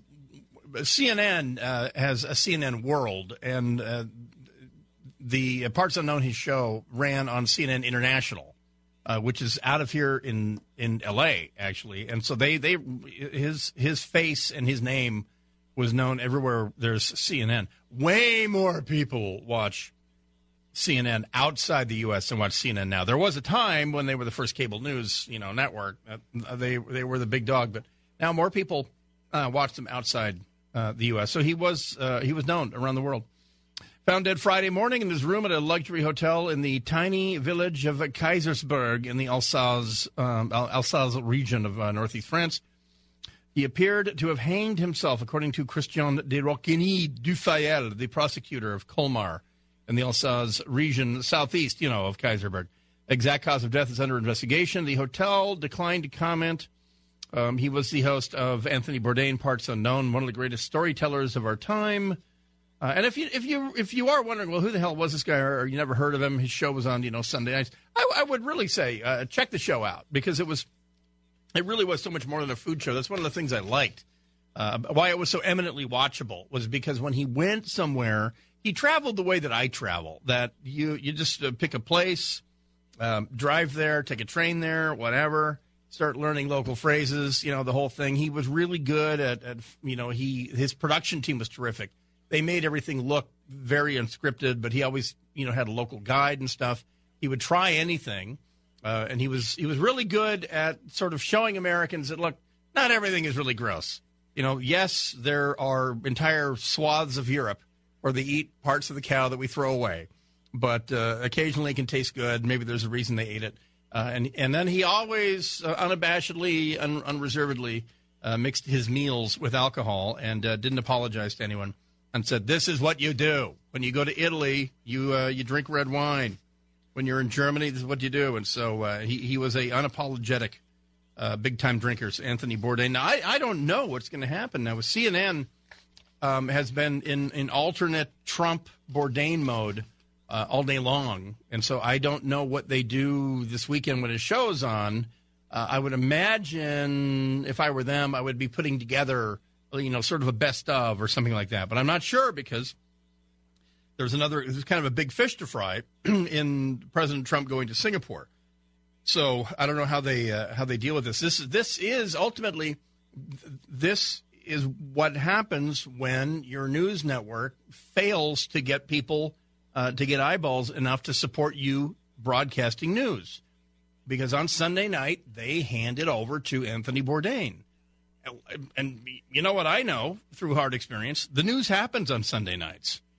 But on CNN, I don't know what their bar is for bailing out Anthony Bourdain. I get the feeling that a few times they did bail out of the pre-taped Anthony Bourdain parts unknown for a plane crash, you know, in Baluchistan or something, and they were uh, they were uh, you know regaled with angry phone calls about it. So either you're a news network or you're a food network, you know, one or the other. But so anyway, they're going to have to deal with that on uh, on Sunday. His fans, the people who who watch that show on Sunday nights, are going to be saying, "Well, what's this wall to wall Singapore crap that I say?" And you know what the sort of the the easy medium that they could come up with here would be to run any Anthony Bourdain segments in Singapore. I know I saw a couple that he did, so that's I'm just saying.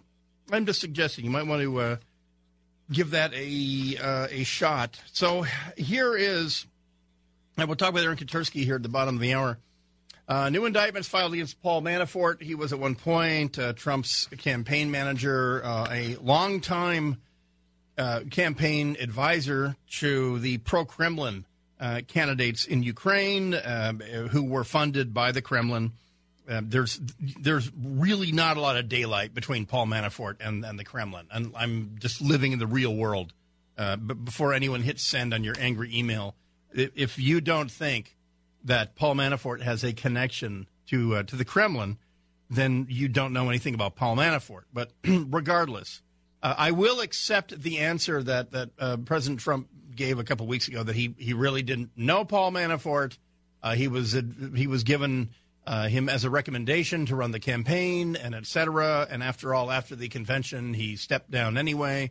But uh, Paul Manafort seems to be the guy who, if there is squealing to be done, it looks like it's going to be Paulie Walnuts uh, who does it. Prosecutors have filed a new indictment against former Trump campaign manager Paul Manafort uh, that also names as a defendant Konstantin Kilimnik, a close business colleague of Manafort's, who prosecutors have said has close ties to Russian intelligence. You know why he has close ties to Russian intelligence? Because Konstantin Kilimnik used to be in Russian intelligence. The the Russians have two major intelligence agencies. What used to be the KGB is now the FSB. And like the KGB, the majority of their job is internal in Russian. Pardon me, in Russia.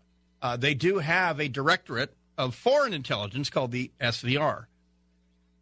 But the other primary wing of Russian intelligence is from the Russian Ministry of Defense. It's called the GRU. The GRU were the guys in Burbank in the 80s hanging out in bars trying to ply details about the stealth fighter out of Lockheed workers. True deal. Uh, the GRU are the guys in Monrovia who are dropping uh, Wi-Fi listening devices so that they can uh, they can pull stuff off of the hard drives at AeroVironment for the next generation of American UAVs. They're, the GRU are the guys uh, outside of General Atomics uh, down around San Diego. Who the, the GRU are the guys who are not as good as the Chinese around here, but the GRU are here in Southern California because this is where a huge critical mass of American uh, military innovation uh, happens. So anyway, Konstantin Kilimnik was formerly in the GRU, and I I roll my eyes when I say formally because uh, again, if you know anything about Russian intelligence, uh, just like if you know anything about the Israeli Mossad, there's no such thing as retirement. Retirement means you're not getting a biweekly paycheck with your name on it, but you're still working for them. There's no such thing as a retired GRU guy. But uh, so anyway, he's a co-defendant and close business contact with Paul Manafort. The indictment includes two new charges against both Manafort and Kilimnik, a count of obstruction of justice and a count of conspiracy to obstruct. Um, Kilimnik, 48 years old, of Moscow, is the 20th person to face charges in special counsel Robert Mueller's investigation. So, uh, so is there there uh, there is that. Uh, and so when you when you see that term, retired Russian intel connections to Russian intelligence and retired Russian intelligence guy, sorry, there is no such thing uh, until they pull you out of a building feet first. Um, if you're in Russian intelligence, you are always in Russian intelligence. Oh, by the way, we do the same thing. Um, uh, did did your dad retire and tell you that all along he was working for the CIA? Yeah, you know he probably was. You know, and that's why you were traveling around the world. Like Greg, Greg Kinnear's dad, uh, you know, broke the news to the kids after he retired. Oh, I used to work for the CIA, and the CIA uh, will always uh, have the have the uh, luxury of calling you back. Uh, and but the Russians, they just simply assume you put 20 years in the GRU. We paid you for 20 years. You got access to the best hospitals. Your kids went to the best schools. You went to the best stores. You got a better apartment. You got a car because you were in the system. You're damn right you work for us uh, from this point forward. So anyway, we'll talk with Aaron Katersky about that. More of what's trending uh, when we come back here in just a second. It is uh, Gary and Shannon. Bryan Suit filling in. KFI AM 640. More stimulating talk.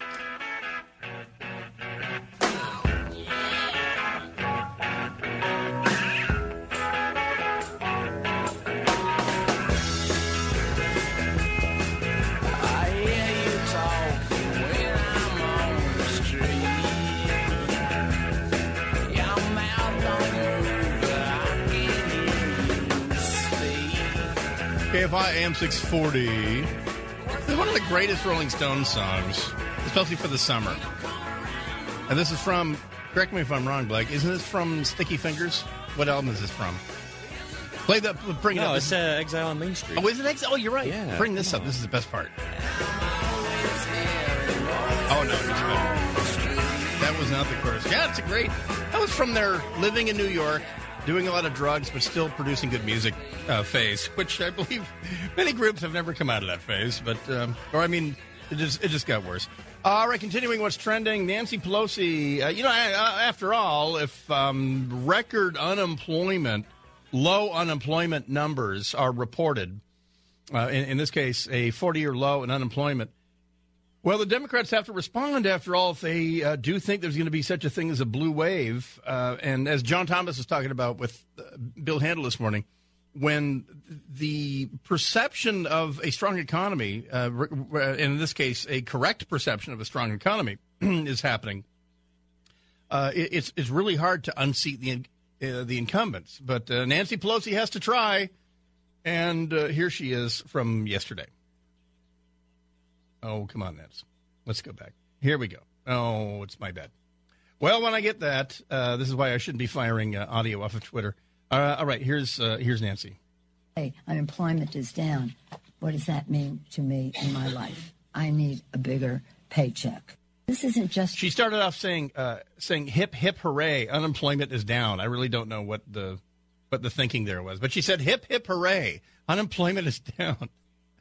Uh, what does that mean to me in my life? I need a bigger paycheck. Well, it's really it's interesting because uh, in the uh, district that she represents, Uh, and we hear this all the time. We hear it from Garcetti. Uh, we we uh, we hear it from Newsom about the housing crisis. Okay, this is a self-made crisis because it's so hard to build new housing in California. The the, the private sector would be answering this challenge by putting up apartments, um, and, except that it takes months, if not years, to get permitted because it's lagging. What is happening up in the Bay Area is that they cannot get bus boys for 20 bucks. They can't get waiters for 22 bucks. They can't get sous chefs for 25 bucks. Look on Craigslist. Um, uh, look, look, uh, ask your friends up there. In, in the areas of San Francisco where the, the tech people, uh, you know, the people who are whose base salary is 200 to 300,000 bucks, where they have gentrified parts of San Francisco, the gap obviously between really wealthy people and then the people who provide them services is pretty wide. So they're having to what? Offer wages that will attract people to those jobs. Same thing is, is happening in Seattle. But up in San Francisco, um, uh, if you're being paid 15 bucks an hour, you're being uh, you're probably in a really crappy job. Because if if you're doing something like bussing tables or waiting tables, they're having to start. If you have any experience whatsoever, you're starting at 20 bucks an hour or more in San Francisco, Be- because the people who do that stuff can't afford to live in San Francisco. They live outside of San Francisco and they drive in. And so the the market is going to uh, pay what the uh, what the market will bear. If, if if you're crossing the street for 25 bucks, then they got to get someone to wait their tables, right? Unless you want to start a really high end restaurant where you bus your own tables, maybe that would be like a really neat, really really really clever hook or something like that. But that that is, um, make no mistake, when when the Garcettis of the world tell you that we need four hundred million dollars uh, to cure homelessness, there will never be a cure to homelessness, and the cure is definitely not throwing more money at it. Um, here's what you might think about: you might think about going to Sacramento and saying, um, "Hey." Can you calm? Can you dial back the permitting process in the state of California? Can you dial back some of the environmental crap that that exceed the federal standards?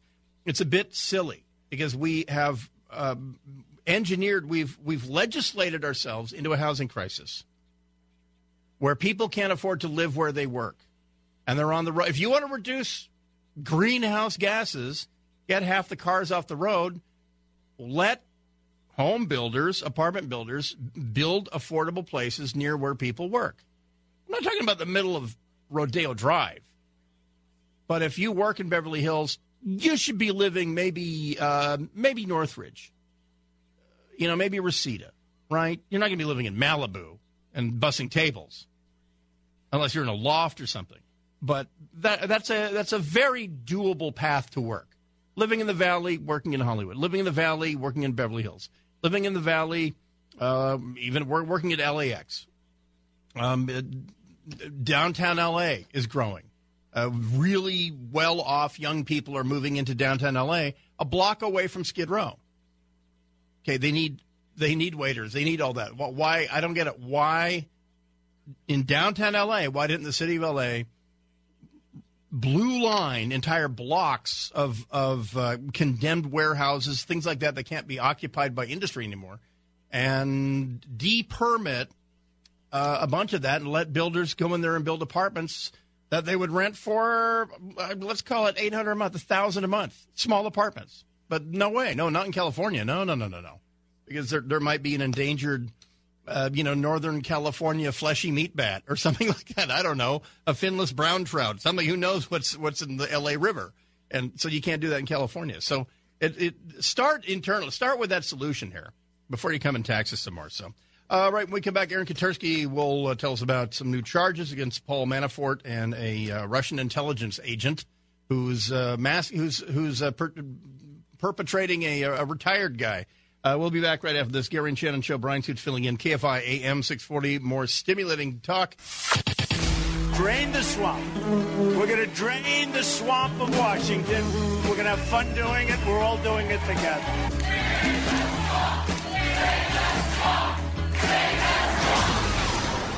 Swamp Launch.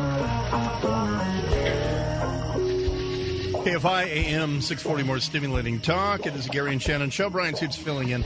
Uh, Mayor Russ Blewett of Victorville died uh, a little over a week ago at his funeral. One of the city council members was was live live videoing it. We'll get to that here in a second. But special counsel Robert Mueller has brought additional charges against against uh, President Donald Trump's former campaign chairman and a longtime associate, accusing them of obstructing justice. Aaron Katersky uh, joins us w- with more, and this is the result of this thing from about a week ago when we heard that Manafort was using encrypted apps to uh, to talk to friends uh, and and possibly affect their testimony. Is that uh, is this the result? It was uh, just a couple of days ago, Brian, that the um, the the special counsel prosecutor said Manafort was trying to contact a couple of government witnesses. It turned out they had told the FBI that Manafort was essentially asking that they lie when they testify and, and perhaps say some things about their work with Manafort in Ukraine that weren't necessarily uh, the, the whole truth.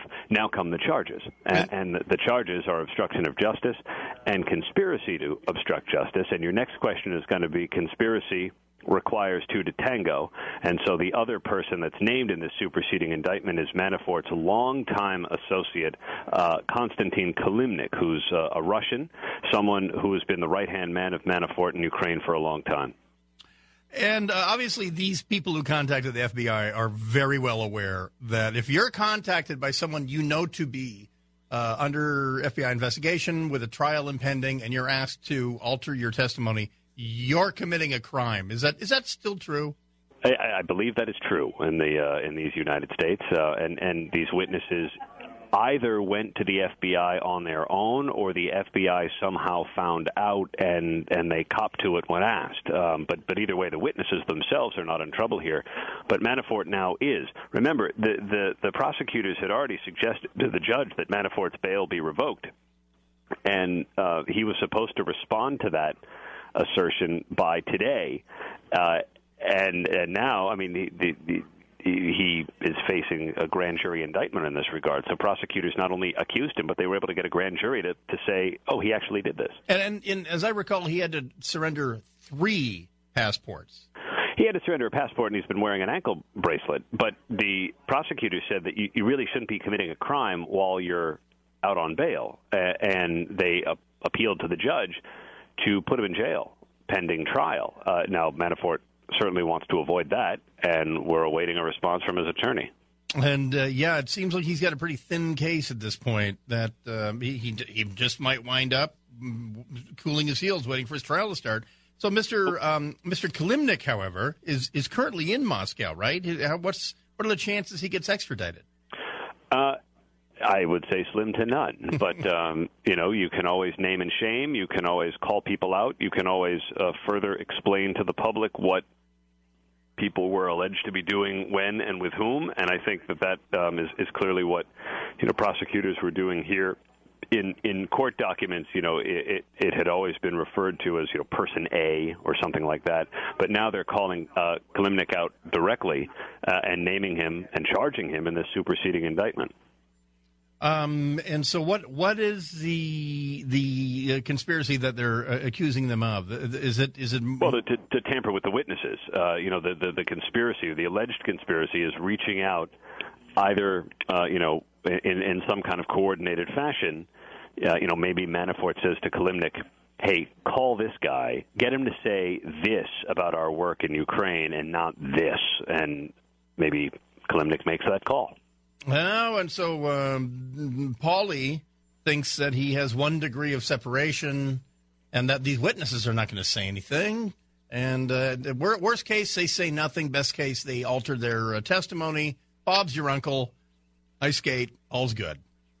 Well, I think I mean you, you can see the calculation, right? You know, Yeah. um, Manafort's. Let's remember the base charge behind you know Manafort, and that is um, money laundering and tax evasion, all having to do with his work in Ukraine. And he is saying uh, that he only did work in Ukraine. That's all he did. He didn't need to register as a lobbyist in the states because he didn't do any lobbying in the states. And, and federal prosecutors see it quite differently. They said he had a multi-million dollar lobbying campaign going on in the U.S. uh, at the behest of uh, then Ukrainian President Yanukovych, uh, who was backed by Russia at the time. And he did have to register, and he didn't. And all the money that he made should have been declared, and it wasn't.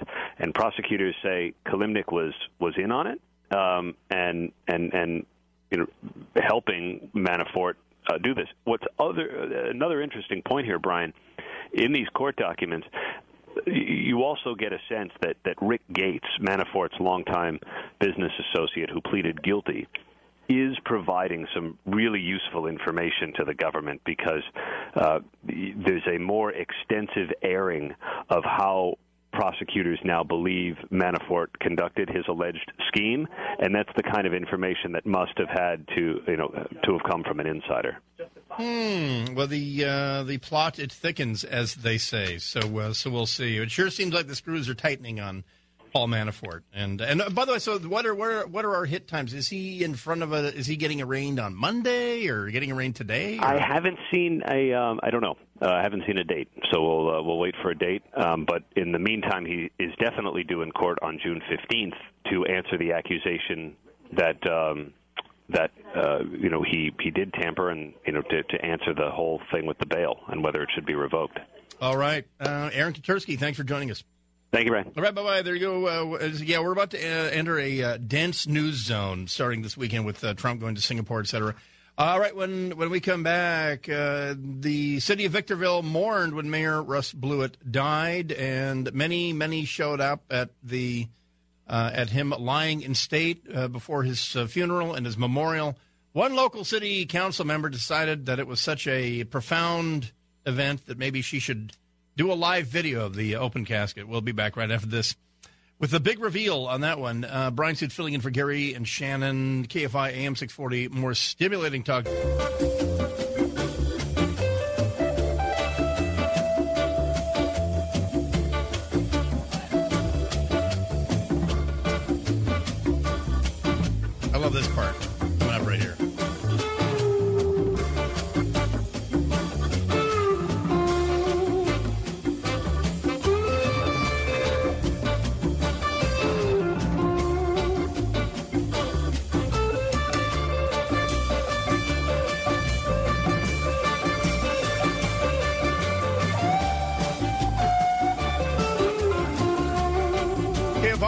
KFI AM 640 more stimulating talk. It is Gary Shannon. Bryan filling in for Gary Shannon. 1971 is my year. 1972 is Blake's year. So this is Can't You Hear Me Knocking? All seven minutes and 53 seconds of it from Sticky Fingers from the Rolling Stones. Oh, this this uh, this scorching guitar solo, the ultimate air guitar solo. Mick Taylor, an American, joined the Rolling Stones after Brian Jones was kicked out for being a gigantic booze hound uh, to the point where uh, the the pool vomited him out after he uh, drowned himself. So uh, there's that. Uh, so uh, that's this is one of my summer songs. That it's, it's weird. This song sounds better in June. Sounds better at at about 95 degrees in California in June. So, uh, so there you go. Well, um, there's nothing more exciting than a bunch of uh, world leaders sitting around a round table in Charlevoix, Quebec, and um, we we won't bring you that spectacle. Um, I mean, besides a laser level, uh, but that is what's going on uh, right now. The president is still there at the uh, big round table, uh, and there's you, there's here. Can you bring up my computer for a second? There actually is audio, and uh, I guess so. I guess they just wrapped up. The Fox Business is is uh, streaming this very very exciting event. And here, here's here's what, what kills me as I watch, for instance, Morning Joe this morning. You get a whole bunch of uh, elites like Joe Scarborough, prior congressman. Now he's an MSNBC guy, and uh, and the whole thing. And they're clucking and they're furrowing their brow about Trump stomping around the the G7 and threatening trade wars uh, and and the whole thing. Well, you know what? the cast of Morning Joe represents about eight votes. Okay, what? And, and yes, would a trade war with Canada over pork harm the pork farmers? It would, but in reality, because the other European leaders know that Trump would actually pull the trigger on a trade war, it's not really going to happen. Um, it, it really is not. But what the average Trump voter hears him saying, and, and of course, it's shocking uh, to the uh, Foreign Relations Council or, or or the various PhDs and other talking heads and pundits who talk about foreign policy, they're shocked at this talk that uh, Trump has, this blunt talk to Angela Merkel and all this. But to the average American, okay, after after 18 years of war, and after the Cold War being end uh, being over, you know, circa 1991, uh, 92, watching our NATO allies absolutely drop off the cliff of expenditure and leaving America with the bag. That Trump, when Trump last year was making his noises about, well, you know what, we're paying for, we're floating the boat for you guys. Maybe we don't do it so much anymore. That's where people in Michigan and Ohio and Wisconsin said, F yeah, thanks for finally saying that. Because, of course, Obama would never have spoken so bluntly uh, like that. Bush was told by his dad not to. Clinton didn't do it. Uh, George Bush didn't do it. Even Reagan didn't do it. Because, because, of course, when Reagan was president, our NATO allies were actually spending quite a bit more. But since the end of the Cold War, they feel like, well, you know, the, well, let's keep NATO together. We'll just stop funding it. We'll just stop paying for it. And and so that's why when Trump interacts with Angela Merkel, he's seeing someone who is leading the economic engine of Europe, and now has been reelected to another term as the the, the Reichschancellor, as the, the Chancellor of Germany. And she's chiming in on foreign policy, and she's cluck clucking at Trump's blunt talk, but she is failing to meet her commitments to funding the German military, which, which by the way, they can barely get 20 aircraft in the air today. This is Germany, the, the biggest economy in Europe, the largest country in Europe. They had to borrow helicopters in Afghanistan. And meanwhile, you have the Russians reinforcing the the Polish Russian border, uh, threatening the Low Countries, Estonia, and all that. It's the Eastern Europeans that are saying, "So I guess we're the new members of NATO. We got to do all the all the heavy lifting." And and so this is where this is the kind of blunt talk that the average Trump voter understands. And so it's it's hilarious watching elites sit there and say, "Oh no, you just don't say that out loud." Okay, well Trump is sitting there in Quebec with with the G7 and he's looking around the table at Italy and France and Germany uh, and uh, the UK and Canada and Japan. And no American president would ever say this. But Trump can sit there and point his finger at every one of them and say, We literally, we literally are paying for your defense. You could not exist. You could not defend yourself if you had to. We have been paying the bill since 1945, and that means everybody here.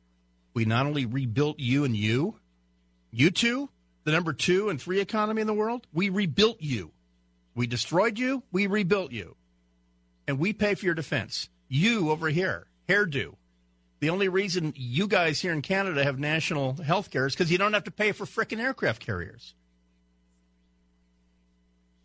We do. We are paying for your national health service. The, the USS Nimitz pays for the 39 million Canadians to have free health care because you don't defend yourselves. Americans do it. But he doesn't say that.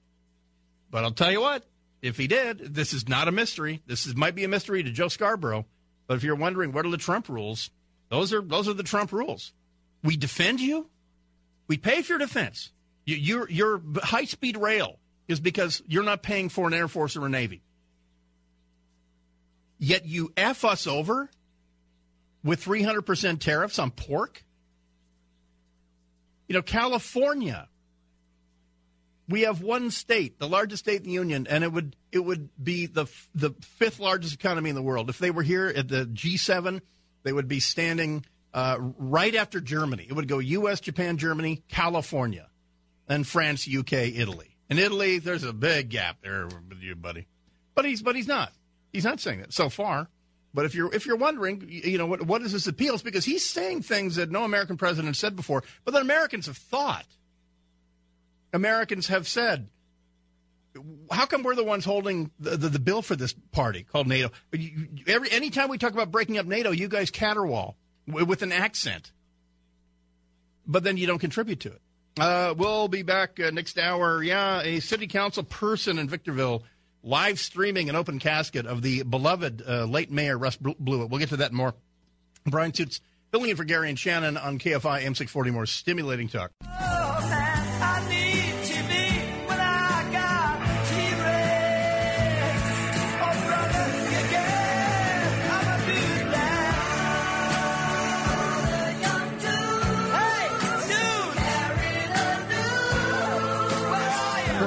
Great song. KFI AM 640 more stimulating talk. It is Gary and Shannon show here on a super fabulous Friday. 1971 is my year. 1972 is Blake's year. And I'll admit, up to this point, I think you're winning. Thank you. But can't you hear me knocking? That was a that was a solid body blow. And uh, while this is a great song, this, I, you're still reeling from that phenomenal Rolling Stones selection that I had there. in Can't the- get it out of my head. in the last hour. Doodly, doodly, doodly. Um, uh, we'll have Mo on the movies coming up here in a couple of minutes. Uh, one of the movies that we'll uh, preview is Ocean's Eight, which looks absolutely terrific. Here's a little bit of a taste of Ocean's Eight. Please state your name for the record. Daniel Ocean. You have been implicated in over a dozen other confidence schemes and frauds. What do you think you would do if released? I don't know. How much do you guys make a year?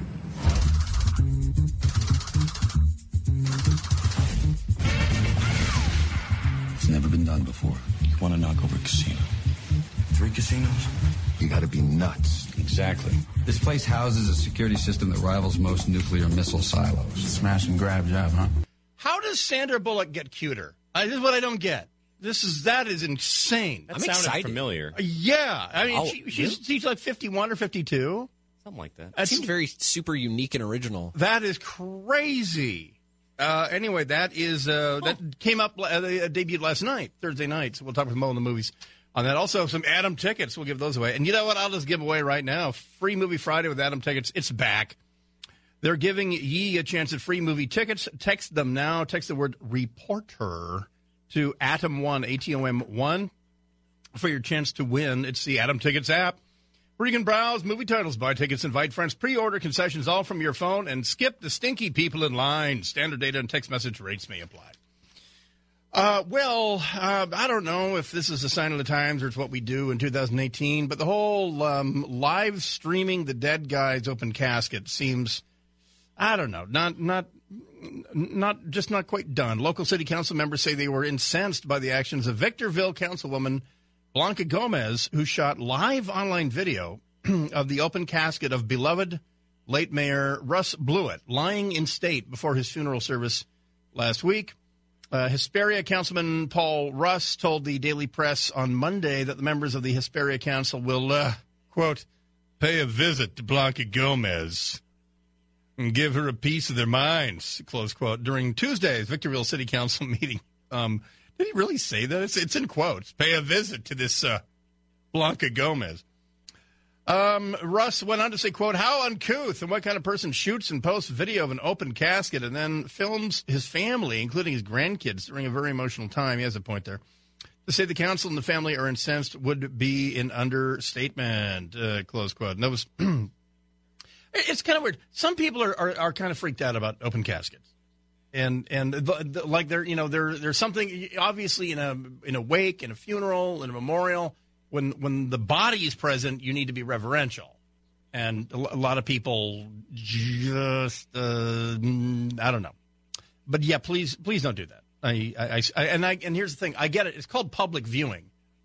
And, and literally if it's lying out there and it's an open casket and anyone can walk in and pay their respects, then what line are you crossing by either shooting a still photo or or live videoing it? But it just it does it it, it seems uh, un, un, unseemly. Uh, I remember when my mom died, we did we did the open casket thing. My girlfriend at the time literally had never seen a dead person, and I mean literally, and that, that's the thing that she was more freaked out about was uh, that we had a memorial. It was an open casket. We walked by. I kissed my mom, and my girlfriend was freaked out. She first of all never seen a, a dead person, and then it just freaked her out that I leaned forward and kissed my mom, which is what you do. It's why you have a why you have a uh, an open casket. But, uh, But I, I was not walking by with a uh, with a, a, a circa 2002 uh, BlackBerry with uh, with a video camera and taking selfies, saying, "Yeah, uh, hey, it's Logan Paul. How you doing? I'm uh, I'm here at the funeral of Mayor Russ Blewett out here in Victorville. Yo yo, Inland Empire shout out 909. What's up, sir? Could you keep it down? Sorry, 909. What's up, yo yo? Logan Paul. Check my merch at loganpaul.com and my YouTube channel.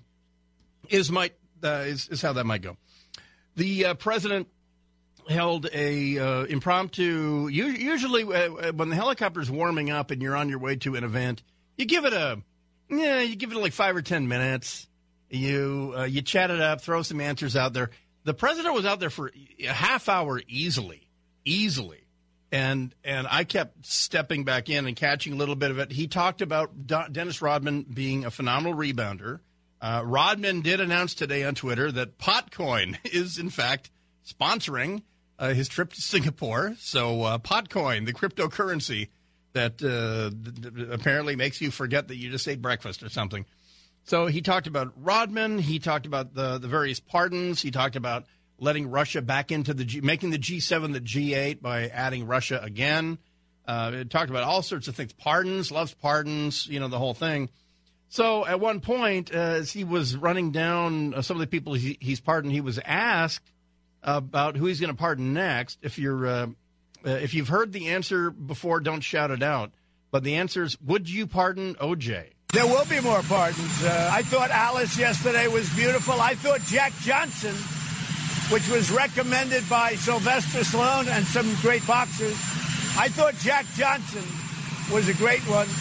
I'm thinking about somebody that you all know very well, and he went through a lot, and he wasn't very popular then.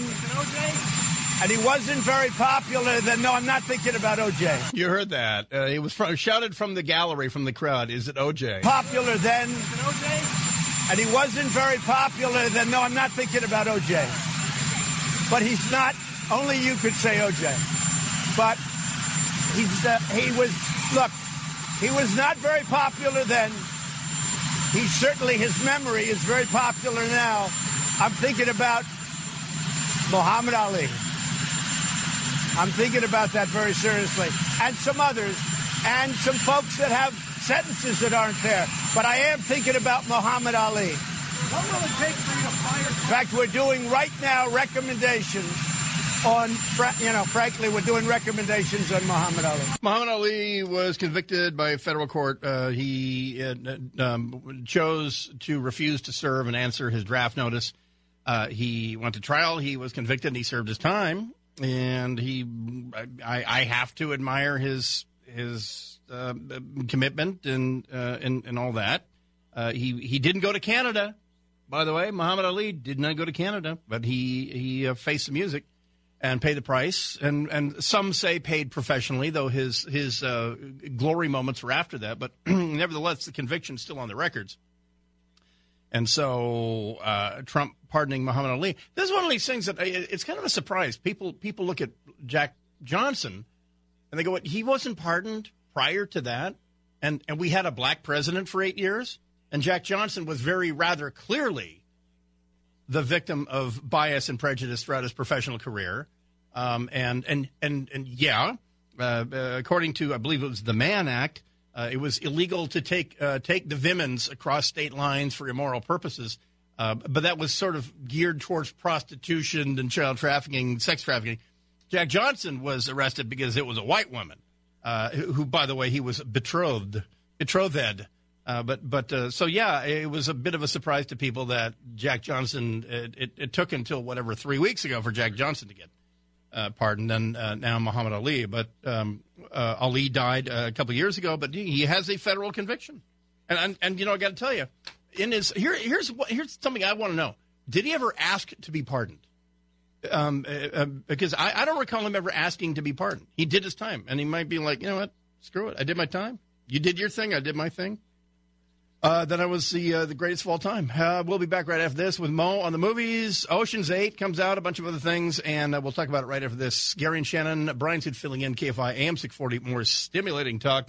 Welcome to Mo on the Movies.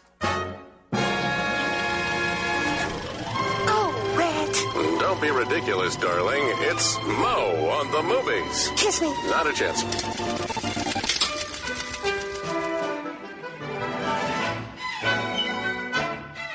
Gary and Shannon, KFI AM 640, more stimulating talk. Bryan Suits filling in for Gary and Shannon. Mo'Kelly joins us for the Friday segment, Mo on the Movies. And I'll, uh, our final Atom tickets uh, giveaway. Well, I'll do that here uh, after uh, after we're done. Um, I- guess we're kind of in the the uh, the exhale of the summer, right? We're in the wake of Deadpool 2, uh, uh, whatchamacallit War. It's weird because Solo. we're we're in the exhale and we're not even to the Fourth of July weekend. Yeah. And, uh, and and again, I get my advice: go see Deadpool two a second time before you see Solo. But I might, you know, what, I might go see Solo again. I'm, I think maybe I missed something. I liked it. I, I you know what, and I think it's misleading because they want to hold it up against other Star Wars Yeah, yeah. movies, and that wasn't the point. And when you have an expectation that a Star Wars movie is going to do 500 million or better, then yes, you're setting yourself up for a likely disappointment uh, uh, eventually. Yeah, and and you will not be disappointed seeing Deadpool two a second time. Uh, well, I, what do you want to start with? Let's talk about. Well, actually, let me say one more thing about Solo because I think it's getting an unfair rap, if only because they talk about its production costs. Well, you have to remember they changed directors midway. Yeah. You know, between uh, Chris Miller, Phil Lord, and then switching over to Ron Howard, that's an extra hundred million right there, I'm sure. So if you want to talk about it losing money, put it in that correct context. And that, and also, I was biased before the movie came out because the directors they hired, who did the Lego Movie and Lego Batman, which are hilarious movies, I thought, man, this is going to nail it. I can't wait to see Solo live action. And when they fired them, I just said, well, what's Ron Howard? Is it going to have a happy, uplifting ending, a life affirming ending? It, we'll never know what was changed, what was reshot. Yeah. You know, I would love to see the uh, Phil Lord, Chris Miller rendition of the movie and compare it side by side, but we'll never know. Yeah. Uh, and, and speaking of, uh, and we're still weeks away from Jurassic Park, whatever, right?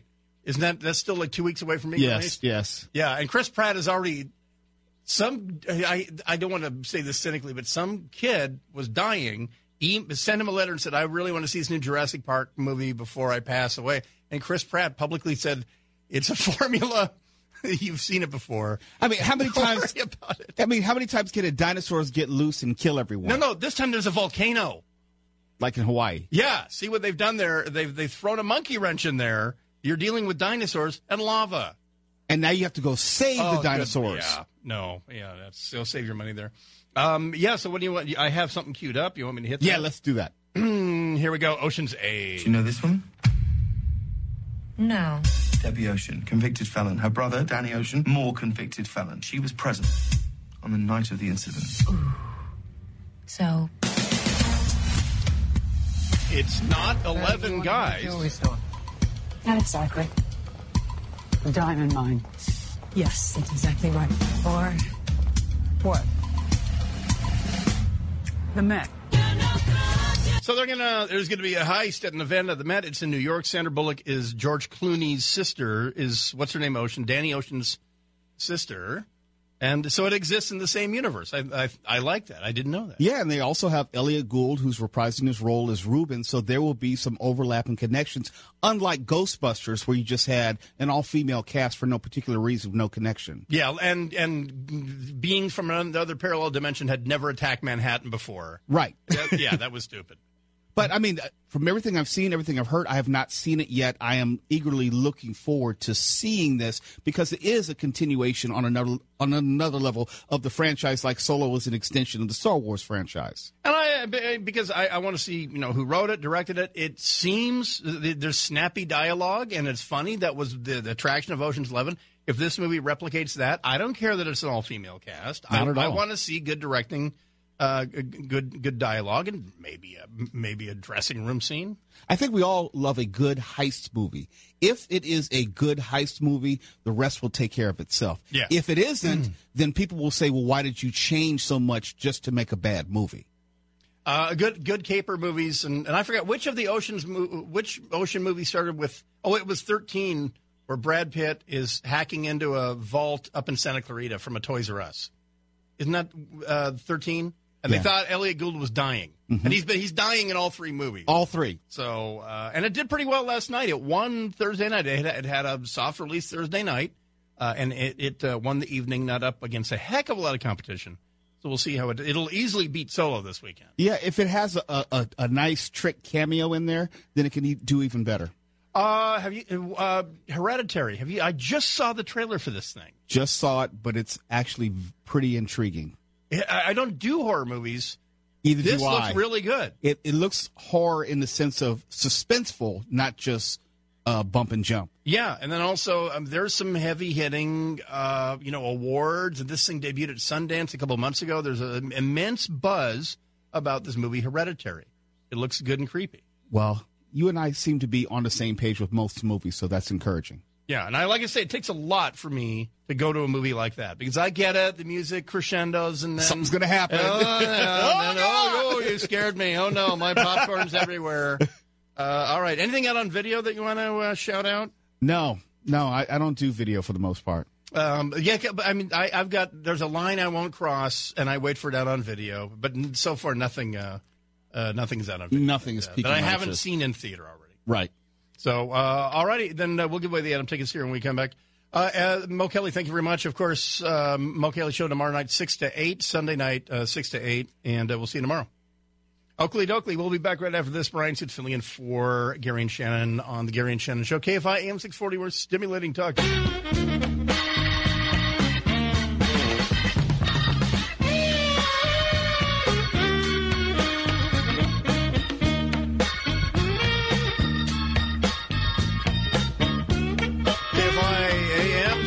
Stimulating talk. It is Gary and Shannon here on a Friday. Bryan Suits filling in for Gary and Shannon. And uh, they uh, Shannon will be back on uh, Monday, Tuesday. Then Gary will be back on Wednesday, and the Wonder Twins will be reunited, and they will uh, take the form of an ice bridge.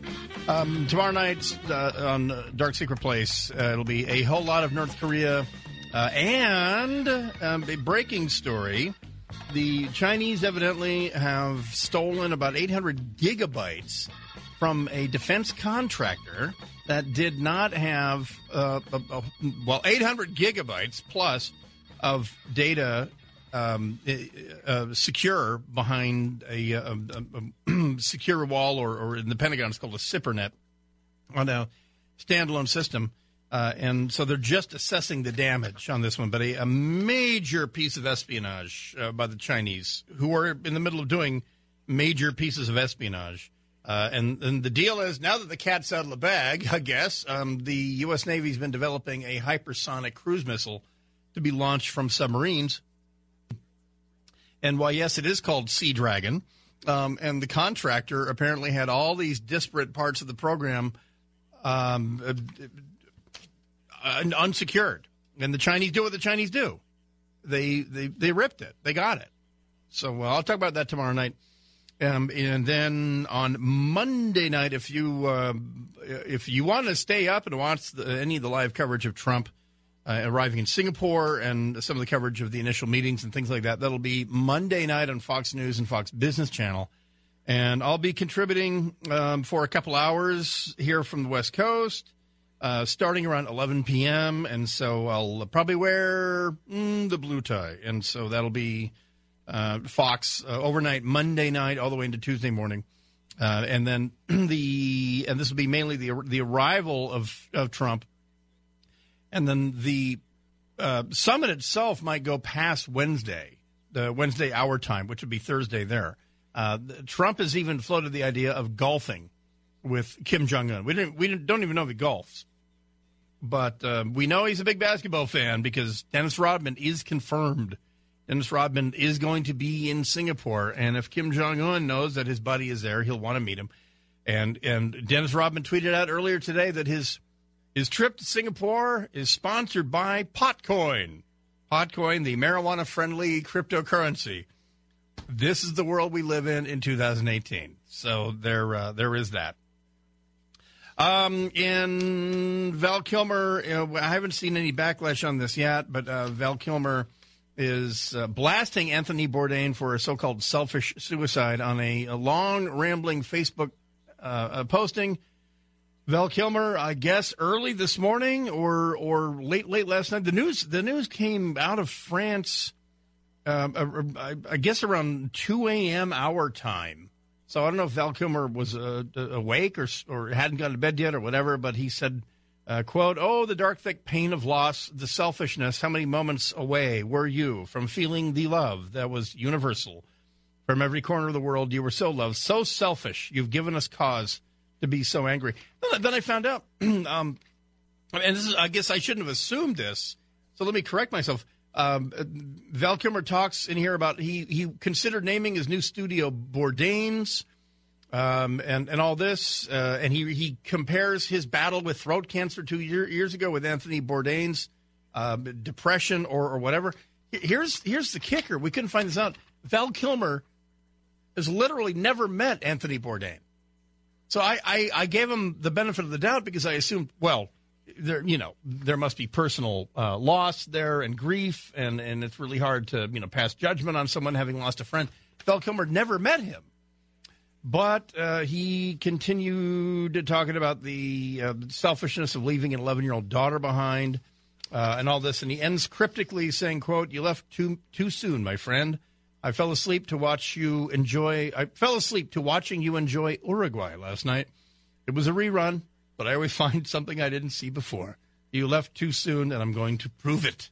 Close quote. I don't know how he can he can prove it, but he says he'll uh, he'll he'll prove it. Um, one of the things, some some layers on this. I, I'm not dwelling too much on a celebrity suicide just because they're a celebrity, but but some of the layers that that we've discovered. Uh, for instance, TMZ unearthed a segment from Anthony Bourdain in Argentina, where he he expressed admiration for Argentina's uh, national embrace of psychotherapy or, or, psychiatric counseling and mental health awareness and things like that. So he laid down with an Argentinian psychiatrist. So I'll play that here in just a second. But the deal was Bourdain was dating the 42 year old Italian model named Asia Argento, and she's the one who uh, Harvey Weinstein propositioned last year, apparently tried to get physical with her. She went to New York police. Um, you know, Anthony Bourdain's in New York. She's there, you know, living with him. They were dating at the time. Uh, she went to NYPD and and said, "This guy, I have another meeting with him. He was uh, he was looming and threatening me." NYPD gave her a wire. She wore a wire, and that's what uh, Ronan Farron, uh, Farrow, pardon me, was uh, writing about in the uh, uh, what was it, the New Yorker last year. They had the audio of Harvey Weinstein just sliming all over her, saying, "No, don't leave. No, don't leave. No, come on, come on, and come in, come in my room. I won't touch you. Just come in my room." And he was doing this slimy thing where a woman comes in and he says, "Just sit there, just sit there while I while I pleasure myself." And so, anyway, she wore a wire, and this is the basis of the NYPD case. So, so anyway, Anthony Bourdain, this is his girlfriend, Asia Argento, right? So he uh, tweets out a picture of the two of them about two weeks ago in Florence, Italy, and they're very lovey dovey. And then last week they wrapped in Hong Kong, and she's on the set. So now he goes to France without her. She goes home to Rome. And then yesterday, pictures, paparazzi pictures crop up of his girlfriend with her arms around an Italian photographer, um, holding hands uh, um, arms around each other's waists, not not in a friendly European way, but in sort of a uh, you know, hey, we're doinking sort of way.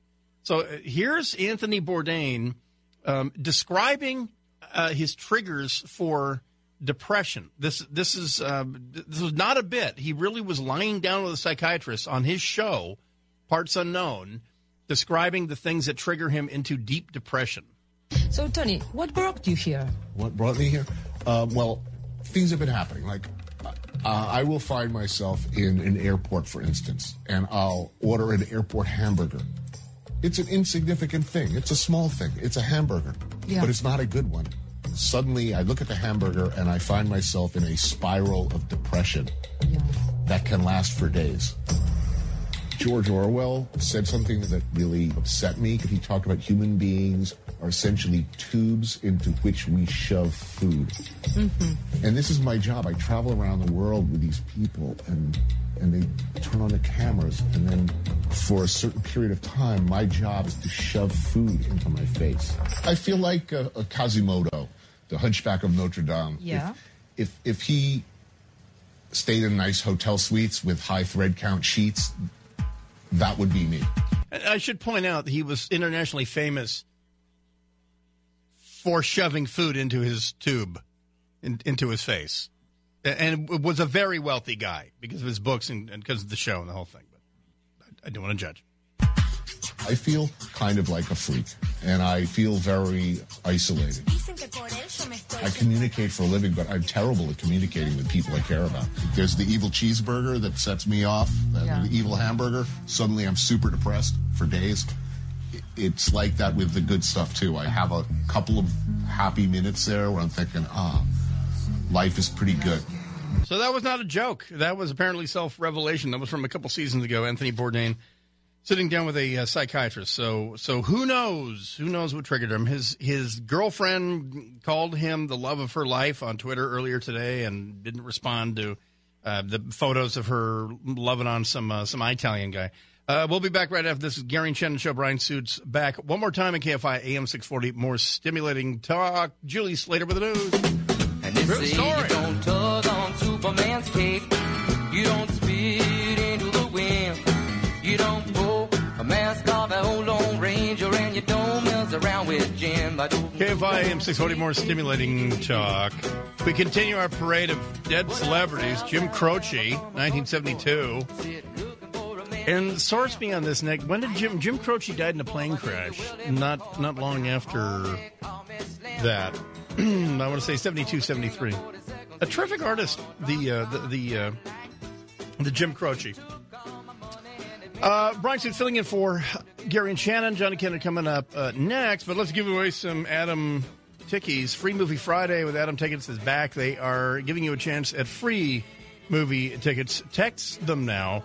Text reporter to Atom1, A T O M 1 for your chance to win. It's the Atom Tickets app where you can browse movie titles, buy tickets, invite friends, pre order concessions all from your phone, and skip the lines full of stinky people who talk back to the screen, which you don't do in a movie. Standard data and text messages, message rates may apply. We do have breaking news from our news partner, WKBN in Niles, Ohio. Um, they have reported on Youngstown's battle with high grass, but it's also growing out of control in other communities, including Niles, Ohio. The grass at Hetz Park is overgrown and the land is really wet. Parks Director Robert Burke said the park is in a flood zone and heavy mowing equipment would get stuck there if they tried to mow now. He said the grass will be cut as soon as the ground dries. So thank you. Our our eyes on Niles uh, still uh, still happening there. Um, well, uh, I, I, Nick, you're an impartial judge, um, and uh, in fact, so is Julie Slater. Uh, I know they're they're doing a shift change uh, in there as they polish the fire truck. Who won today? Did 1971 win today, Julie Slater, or did 1972 win? I do have a secret weapon ready to go. Well, I, I should be totally honest. I'm not an impartial judge. Wait, is it good music or what do you mean? There's a chance we teamed up. I I, uh, I gave him a, a number of those. So you two a holes were 1972, Correct. And I'm holding up 71 on my own. I'm just going to throw up there though that you technically picked 72 because you said whatever year was Brandy. Yeah, and that's why we started with Brandy. So that should be my win. That's like And an own goal. decide- but so it's like the song. soccer own You're goal. saying that because you you picked both teams that you should win no matter what. that I should get the Brandy win, even though that was 72. I picked it. So Julie Slater, who I don't know, What year was the Stone song? 71. Which way? That's Which the one? one. Which we, one? we did Which two. one? We did Yeah. two Stone songs. One was 71. One was 72. Can't you hear me knocking? Was with Mick Taylor with 71. That was mine. We had rocks off. Hmm, that's difficult. Is that the tiebreaker? Do you need a tiebreaker? Because am I is my computer up, Blake? Yeah. Here, here is my my last punch at night. Here's 1971 punching 1972.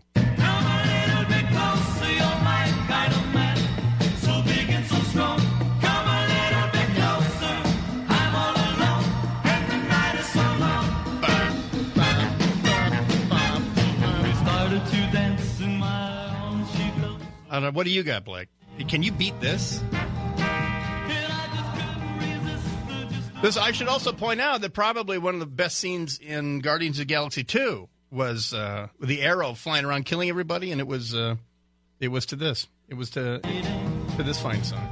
So I'll, I, I know that's short notice. Uh, That's unfair. I'll give you. I'll give you uh, uh, like thirty seconds. So Julie, I don't know. I'm just saying. You know, just you're, I don't care for that song. You don't like that one?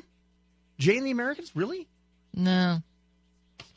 Well, hashtag me too. Oh, sorry. West Virginia, Damn you, Blake! Playing the John Denver card. That's unfair. Denver for the win. That's another uh, plane crash, right? And that's all me. Yeah, but that's self. well, that doesn't count. Jim Croce wasn't flying the plane. Did Roy Halladay make any songs in 72? no. So anyway, well, if you're gonna pull out your secret weapon, I, I can't. I surrender. If you whip out John Denver, all right. Blake wins. 1972 wins. It moves on. Uh, whatever. I, I will still hold out for 71. Um, luckily, Shannon is back on uh, Monday, Tuesday. Neil Saavedra is going to sit in with Shannon because uh, I never get to sit in with anyone because I just have to be here alone because I'm just such an a hole. But uh, Monday night, I'll be on Fox News, the coverage of uh, Trump arriving in Singapore, starting at midnight. So break up your sleep pattern because of me, or just set your DVR whatever. John Kenner up next. Thanks to uh, to Blake and Nick Viverka, uh, Julie Slater, who's walking out, and Deborah Marks, who's sitting down. John Kenner up next. KFI AM 640, more stimulating talk.